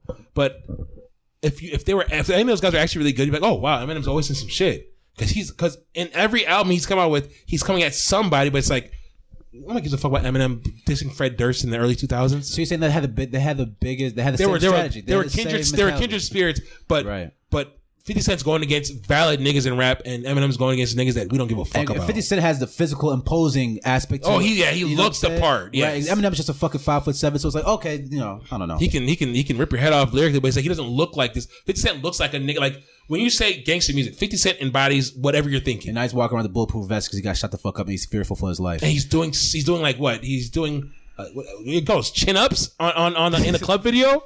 He's on a treadmill. This guy's a psycho. So obviously, setting the stage, just showing, trying to tell you what the beef was like. fifty Cent went on a run in the early part of the two thousands where he was simultaneously beefing and smacking around anybody from New York. And basically doubled down on every damn song possible, mixtapes, features, debut albums, studio albums, and only getting higher as he's gone. And my, all right, to tie back into the Ja Rule beef. Yes. Okay, because when, when we think about the fifty Cent Ja Rule beef, it's an undeniable fifty-one. He ended his career. Yes, he did. Yes, right? He did. The reason why is because fifty comes out with Give It Your Die Trying. He has all his songs about Ja Rule. He included all that shit. Right? So he, it's a business model. It's a business model. You're absolutely right. He included all that shit. And while this happened, at the exact same time, remember the person who shot fifty Cent, who told fifty Cent, calm down, keep calm down, quick, get my name out your mouth, and shot him. He was funding Murder Incorporated. It was, uh, well, what's what's the word for it? It's uh, laundering. Yeah. They were laundering money into Murder Incorporated. That guy, that drug was laundering money into Murder Incorporated. Yes. So at the exact same time, yes. Ja Rule's career ended because his label ended, and every other label did not want to fuck with him because they didn't want to be attached to a drug lord. So, as fifty says, talking shit, he releases an album all shitting on Ja Rule. Ja Rule cannot release shit. He can't show up to award shows. He can't do anything because he's affiliated with this drug lord. This is true. So I just want to put that out there because my Rico's, yeah, Rico's, yeah, yeah. My recollection of the event, I, I just remember like, wow, what happened to Ja Rule? Like he he was gone. Because that's that's what made fifty Cent won because it was just poof gone. But it was mostly because he couldn't. Ja Rule was literally handcuffed and literally the heck they arrested him for this shit too. A couple years later, he went to jail for association affiliation with that drug lord. Mind you, that's just the main beef we know about. That's Piggy Bank. That's, what that's the thing. Piggy Bank. He says he says bars like this on Piggy Bank. Talking about Fat Joe. That fat nigga thought lean back was in the club. My shit sold eleven mil. His shit was a dud. Jada, don't fuck with me if you. He's talking about Jadakiss. Don't Jada, don't fuck with me if you want to eat, cause I'll do your little ass like Jay did Mobb Deep. I don't know, man. See, I think what made fifty Cent great was the same thing for his demise. Yes. Get Rich Die Trying, the one of the best hip hop albums of all time, undeniable. You can't even talk about it. It's in the conversation.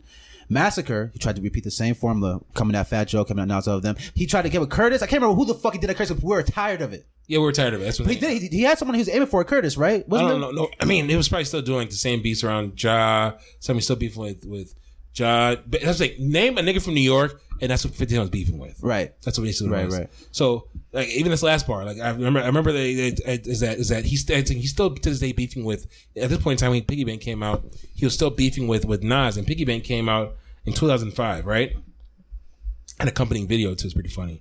He said, Khalees said, said her milkshake, bring all the boys to the E R. Then Nas went to tattoo the bitch on his arm. Just I coming mean, at people. Just coming at that's people. That's what I'm saying. Just coming at people. For those just pick, he's just a bully, man. I mean, my dream. He's coming at high level rap. He's coming at Jadakiss. I mean, it's fucking Jadakiss. Jadakiss did have a response to that called Checkmate, which is a great diss song.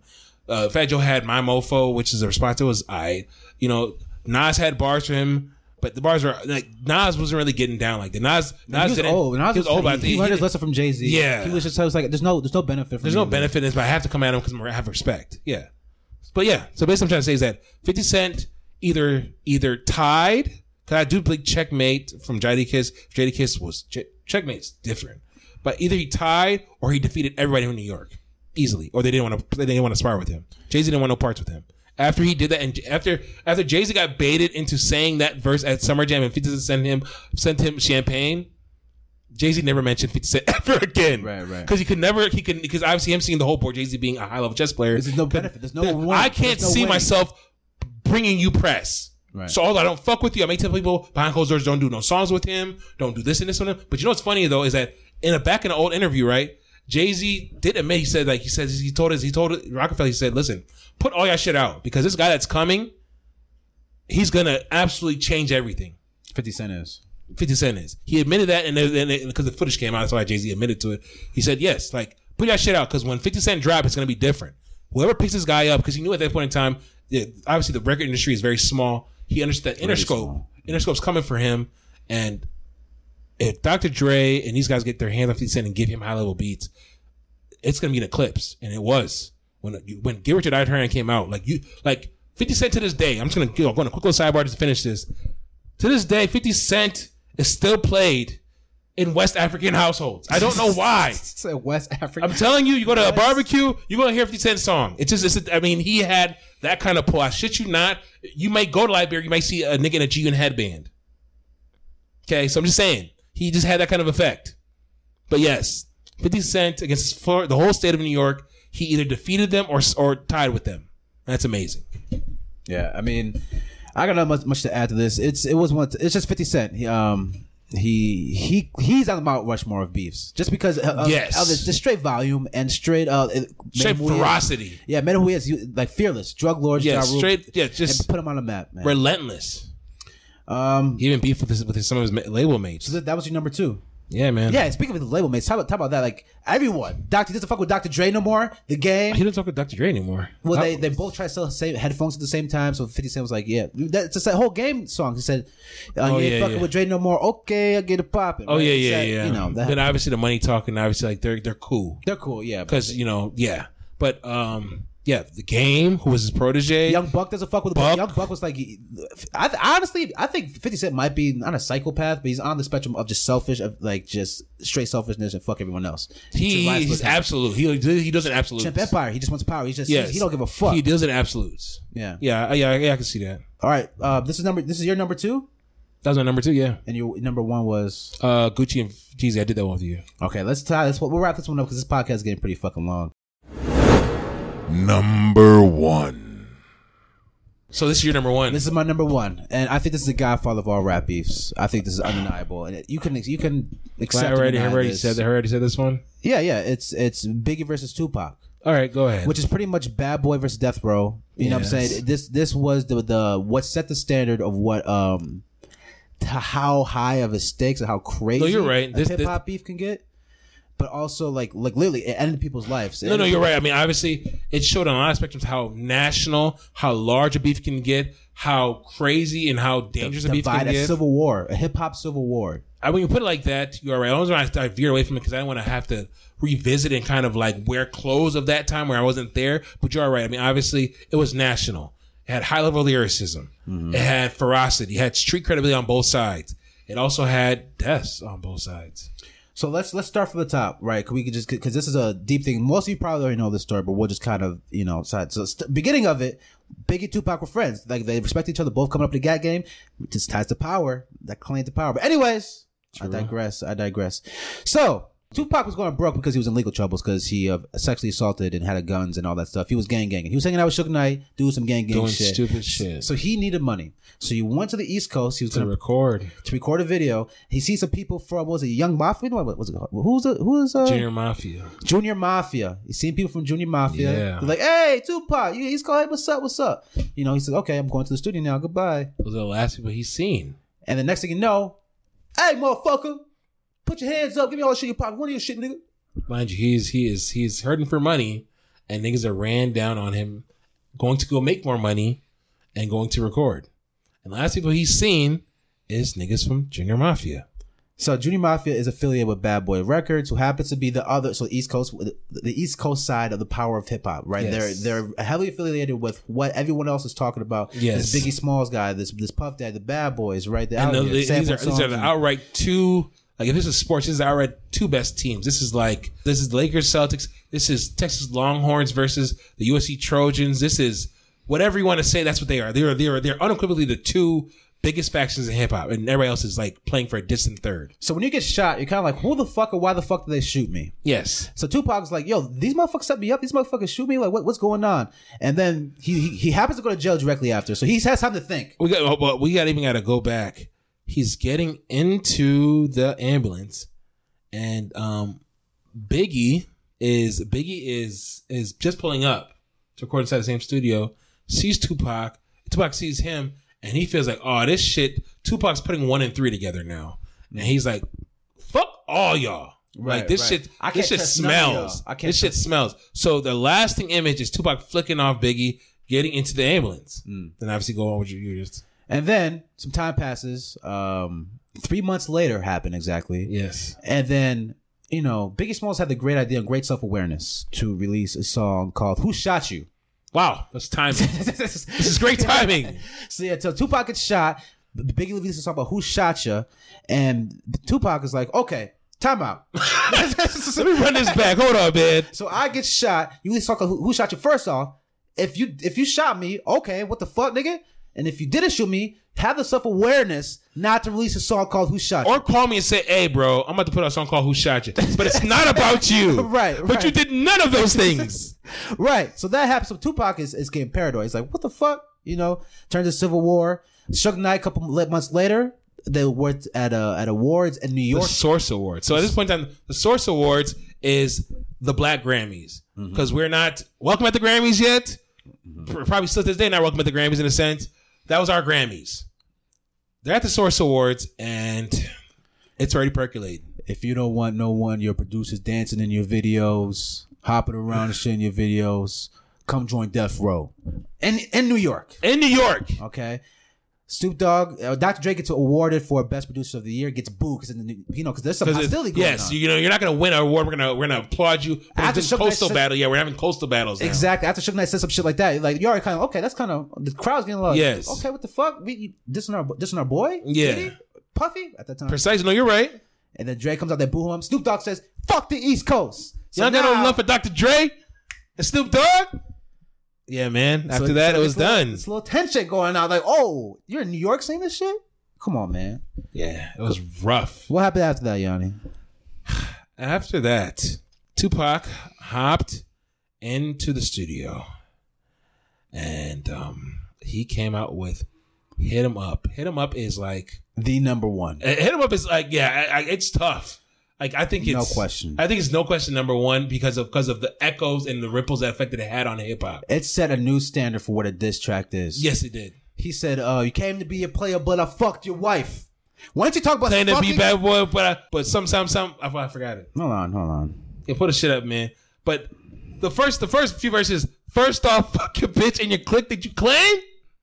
Come on, man. Yeah, this is this is before Ether. This is before fuck Jay-Z. This is this this was this was. This was And with so much of passion, that's the thing about Tupac. That's what, one thing about him is he was a passionate motherfucker. Yes, and you felt the passion, you felt the rage, the wrath He um, had a track. Biggie double in the video. He had a nigga look like Biggie in the video. And he's saying these awful things about Biggie to the Biggie double in the video that's played on M T V. Mind you, before, okay, even when this happened, okay, so bef- that that's the, the song. Before this happened, I forgot to mention this point. I'm sorry to interrupt. A month after, they say fuck the East Coast. Um, there happened to be a Jermaine Dupri, par- Jermaine Dupri party in Atlanta, and Suge Knight's yep. people were there, and Diddy's people were there, and one of Suge Knight's people happened to die. Okay, got shot up. Well, entering oh, the limo. Yeah. So, so okay. To put in perspective, Tupac is shot when, when he's around Diddy's boys in mm-hmm. New York. He gets shot when he's around Diddy's boy in Atlanta. So, either two things are pop- are happening here. Either Puffy has Hitman on deck, or he's the most convenient unlucky. scapegoat. He's just the most unlucky motherfucker ever. Yeah, exactly. And niggas is not trying to hear that shit at all. So, two two of your mans die or get shot up when you're around them. So no, no, great. So the hit 'em up happens, and obviously, whew, hit 'em up is it's I can't I was it's it, it is direct. It's direct. It's addressed straight to Christopher Smalls, aka Biggie Smalls. That's why I fucked your bitch, you fat motherfucker. Damn. Damn. and the, and the, the thing about it, like, cause. Before that, Jesus. Faith Hill was Faith Evans, Biggie's girl at the time, was over at Tupac's place to record a song. Huh. So, you know, if you're Biggie, you're like, hold on. Oh, yeah. We're all doing one and, on. Now they're all putting on. one and three together hold now. On. Yeah, it's you know, not so, good. You know what I'm saying? So, man, Suge and Tupac goes to New York Times saying yes. that, that Faith Evans would give Tupac gifts in return for sexual favors. Yes. Okay, so they went to New York Times. So they they didn't. They were covering all their bases. They this were, was they this were was putting yes. the rumors out there. So Tupac or Biggie's just like, mmm, mmm. You know, he's he's steaming right now. He is hot. So I mean, obviously, um, like yeah, I mean, obviously, we've been reading off of the the the the um, reading off of like the the, the things he was saying in the song. It's just like, ain't no freestyle battle. All you niggas getting killed with your mouths open. Like, it's just, it's just, I mean, these are, these are just thug living out of prison, pistols in the air. You remember when you used to sleep on the couch and beg a bitch to let her sleep, and beg a bitch to let you sleep in the house. Now it's all about Versace. You copied my style. Five shots couldn't drop me. I took it and smiled. Now I'm back to second the record straight. With my okay, with my A K, I still loved, I'm still the nigga that you, that you love to hate. So that's Tupac for you folks. If you didn't, it know just, that was yeah, man. It was oh, it was yeah, man. It was it was it was great. It was I, have, great. I have a side tangent. Not to, I know we're, we're really going long here, but not to bring up another point. But why do you think violence is such a prominent thing in these beefs and hip hop? Why is it such a, a consistent beef? Uh, it's a consistent thing. People getting tour buses getting shot up. Their friends are getting shot up. They're sending people to murder other people. Why do you think that this is the only genre where this type of activity happens? I think there. First of all, there there's an amount of machismo in hip hop that's that's unmatched in other in other genres, like where it's like it's like I'm that nigga. So there's an amount of of, of of having to be the alpha, and obviously, if the beef starts at words, then the only next level can be physical. Right. All, everything on our list usually end up in the physical. Yes, I'm saying like I'm gonna have to slap somebody in the club. Even Chris Brown, or, like, Drake's been slapped in the club twice. Mind you, I didn't mention those beefs. So uh, Drake had Drake had Drake got slapped in the club by, by by Puffy, and he had bars for Puffy. So I mean, all these things go to physical levels in most cases. So in hip hop, it's like it's like, it's like we're, we have to be the alpha male. So with that being said, it's like once words are already said, it's like all right, well my nigga, what's up then? Like what, what, what are we about to do after this? Because right. you've already said this, I've already said this. So now the only level we can go to now is now physical. Now, now obviously some niggas take it to slapping niggas. Or boxing, some niggas take it to I'm going to remove you from Earth, or remove your friends from Earth, or your crew, and they send they're sending their minions, they send the people who follow. Yes, and then they're also removed from Earth. Then. More more times than not, it's more times more, than not. Yes, more often the, the people who are following them than, than other reasons. Yeah, man, I think it's it's it, the violence has become an accepted part of hip hop. It's it's become an expected and accepted, and it's it's ringing true right now. Like where where where people who are nobodies are just murdering rappers. Like yes. it's, it's it's become just um, a, even a glamorized. It's become a, a, a normalized part yes. of hip hop culture, and it's not condemned. It's not it's not frowned upon. It is just normalized. You're right. Just normalized. Desensitized also. And I think this Biggie Tupac thing. This what's kind of started the way because it was never violent. It was never. It was, it was it was it was rarely like rarely did it get to this point. It was like it's like before that cooler heads would prevail, or niggas just wouldn't fuck with each other. It wasn't that serious. Before that, it wasn't that serious. Before that, it was just words. Before this, before this, it was just words, was just and, words. And then niggas were like, I don't fuck with that nigga, and he's not gonna mess with my money. And then Biggie and Tupac were like, well, the shit. Two biggest hip hop figures of at that at that point that ever existed. Two biggest they they beefed, they clashed, and it started with violence, and it just it just kind of became a part of hip hop culture, and it became that's why this is number one for all the the notoriety, the infamous, and all the wrong reasons. It's because it started a fucking wave of of an un like undistinguishable part of hip hop culture. There's nothing else that's similar to this. This nigga on the outro said, well, this is how we're gonna do this. Fuck Mobb Deep, fuck Biggie, fuck Bad Boy as a staff, a record label, and as a motherfucking crew. And if you wanna be down Bad Boy, then fuck you too. Yeah. And, uh, I mean, it was, it was, it, there was no mincing words. These were not subs. These are not things we had to read between. Tupac went literally zero to like a million. And, and Biggie's fault smelt it. He felt it. He felt that shit. And there was a point in time. So after that, a couple months, a couple months after that, yeah, the Dog Pounds, Snoop Dogg, and I don't know. Snoop Dogg wasn't part of the Dog Pound, but he should have been. He just kind of was a guy who was in every fucking song of their album. But that's besides the point. Yeah, they needed him. Yeah, um, they they shot a video in New York called New York, New York, and yeah. Biggie went on the radio saying, "Hey, they're shooting a video over some neighborhood in New York, Brooklyn, stand up." And then motherfuckers got that place got shot up. So it was yeah. it was a. People were following the violence. They were following. Oh, they were yeah. They were participatory. The participatory outside outside people, people who had no parts of, of the beef, who had no affiliation, but just of the fact that you're from my neighborhood, I'm going to stand up and shoot at this person because you don't like. No it. Other beef had this kind of gravity where you just have random people trying to to score points for a team in a sense, exactly with with, with amped up violence like this. Exactly, never, exactly, and it led to two deaths. Well, I, I don't know if it directly led to Tupac's death. That was a Suge Knight thing, because Suge Knight, Suge Knight is a supervillain, not a supervillain, but he is, he a, is comic a book. Shitty human being. You seen the you seen the interview where he said he the um a way to kill someone is do the easy E, where you inject AIDS into yes, them. Yes, so you heard said. What he said. He said this on national television, people. Yes, um, he's a heavily people. Most people, it's kind of accepted that he's the person responsible for Tupac's death.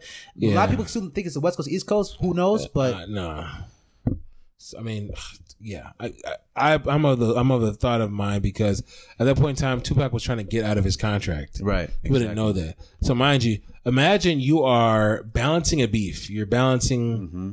a deadly beef, a beef that can kill your career, reputation. Other people have and died, and you've been shot. You've died, been yes. shot. You've been shot, and you could you you could lose your career and your life together. Fuck with these blood niggas. And then the nigga that's, that's supposed to be with you, you realize that, um, these record deals not right. We're going to have to run this shit back or I'm going to get the bottom of this deal. And now you got to question his loyalty too. So you paranoid, just paranoid about everyone around. I can't trust no one. Thus the albums, those, thus him recording the way he recorded if you look back on it. Mm-hmm. But yes, I don't believe his death was caused by that, but I do I do believe Biggie's death was caused. Biggie's death was one hundred percent because yeah. Biggie, months have passed, six months passed after after he died, and he went to Los Angeles. I don't know why he would go to Los Angeles. Why the fuck would you go to Los Angeles? He went to Los Angeles, and he was murdered. Easily. Not easily, but and obviously. Again, it's, that, obviously. It's the people participating. It's the people saying, tag me, I'm in. I see him. Nobody even tagged him in. They're just like, I'm in. Right, I'm in. Pow. Definitely. It's my job to protect this coast and the integrity of this coast, so I'm going to kill this man. I don't know, bro. But this yeah. is why this number one uh, for all the wrong reasons. I think my top five list is actually pretty sad because it's it, like I mentioned earlier, it's revolved around violence and death, which is unfortunate. But that's what kind of makes it so much more potent is the polarizing. It's, yeah, the polarizing. It's the stakes that were involved that the lives yes. actually people were murdered. Yes, I, I, I'm not gonna argue against Tupac and Biggie. Um, I think you brought up a great point. I was looking back on it, the way it reverberated, it set the it set the stage for how beefs are seen and how they're handled in, in hip hop. That's why a lot of the a beefs, terrible trend. No, well, I'm not gonna say terrible. I, I, I believe that.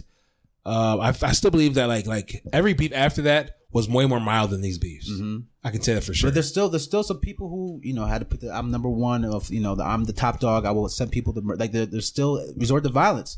And not to say that, that it would happen without this Tupac and Biggie beef, but I don't know if it would happen as much. I don't know if it'll be the regular. I don't know if it'll be the. That's, that's what I'm saying because I think I think I think people themselves are like.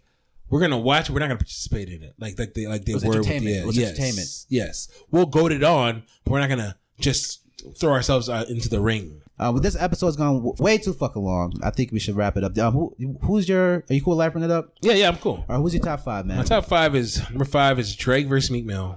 Number four is Nas versus Jay-Z. Two high level chess players, but obviously Jay-Z had the checkmate at the end, and it had a flaccid ending. But two masters at their time. Uh, number three is Drake versus Pusha T. Pusha T came out with a clever, clever, well-made, well-cooked uh, maneuver to bait Drake, and got him. He, he caught him. It, it, Drake hasn't still hasn't recovered. Um, number two is fifty Cent versus the whole state of New York. That nigga likes to beef with everybody, and it worked for him. He's good it, at it. He's great at it. And last one is Gucci Mane versus Jeezy. Man, these guys hate each other. That stuff happened, and they had a chance to speak to that on the same stage next to each other. So, yeah. And because I like to turn every list into a competition, I feel like my list is still better than Yanni's. My number five, it's just true though. My number five is Nick Cannon and N B A Youngboy versus nah, Condoms. No, no, no, not off that alone, no. Uh, Lil Wayne versus Birdman, number four. Number three, we got Gucci Mane versus Young Jeezy. fifty okay. Cent versus Ja Rule. Again, the murder rate just keeps climbing up as we keep going up. Um, and Biggie versus Tupac. So, by the way, fifty Cent got stabbed and shot nine times based off that beat. But we're we're gonna leave it alone. I think we we got. Yes, he is a he's a he's a durable human being. Yeah, just taking shots, just keep bouncing back, man. Good for him. And you don't have anything else to say to the people, man? I mean, you put it like that. I mean, the last thing I'm gonna say is like fifty. I mean, shit. Would you be happy go lucky too if this was like if you were fifty Cent? Yeah, he's playing house money, man. He's just he's just enjoying his time. I I would have a chip on my shoulder too. Just saying. Yeah. But yeah. Okay. Well, thank you. We love you. Appreciate you for hanging in here. Hopefully uh, you enjoy this. We enjoy you. We enjoy you listening. And we missed you guys. And um, yeah, obviously this was like this was more of a. I guess I would say a violent episode for the beginning of the summer. It's like oral history. It's almost yes. like oral history. It was oral history of hip hop. But um, we're glad you listened. We're glad that you guys uh, participated with us. Yes. Hugs and kisses. I think I just kissed the mic, yeah.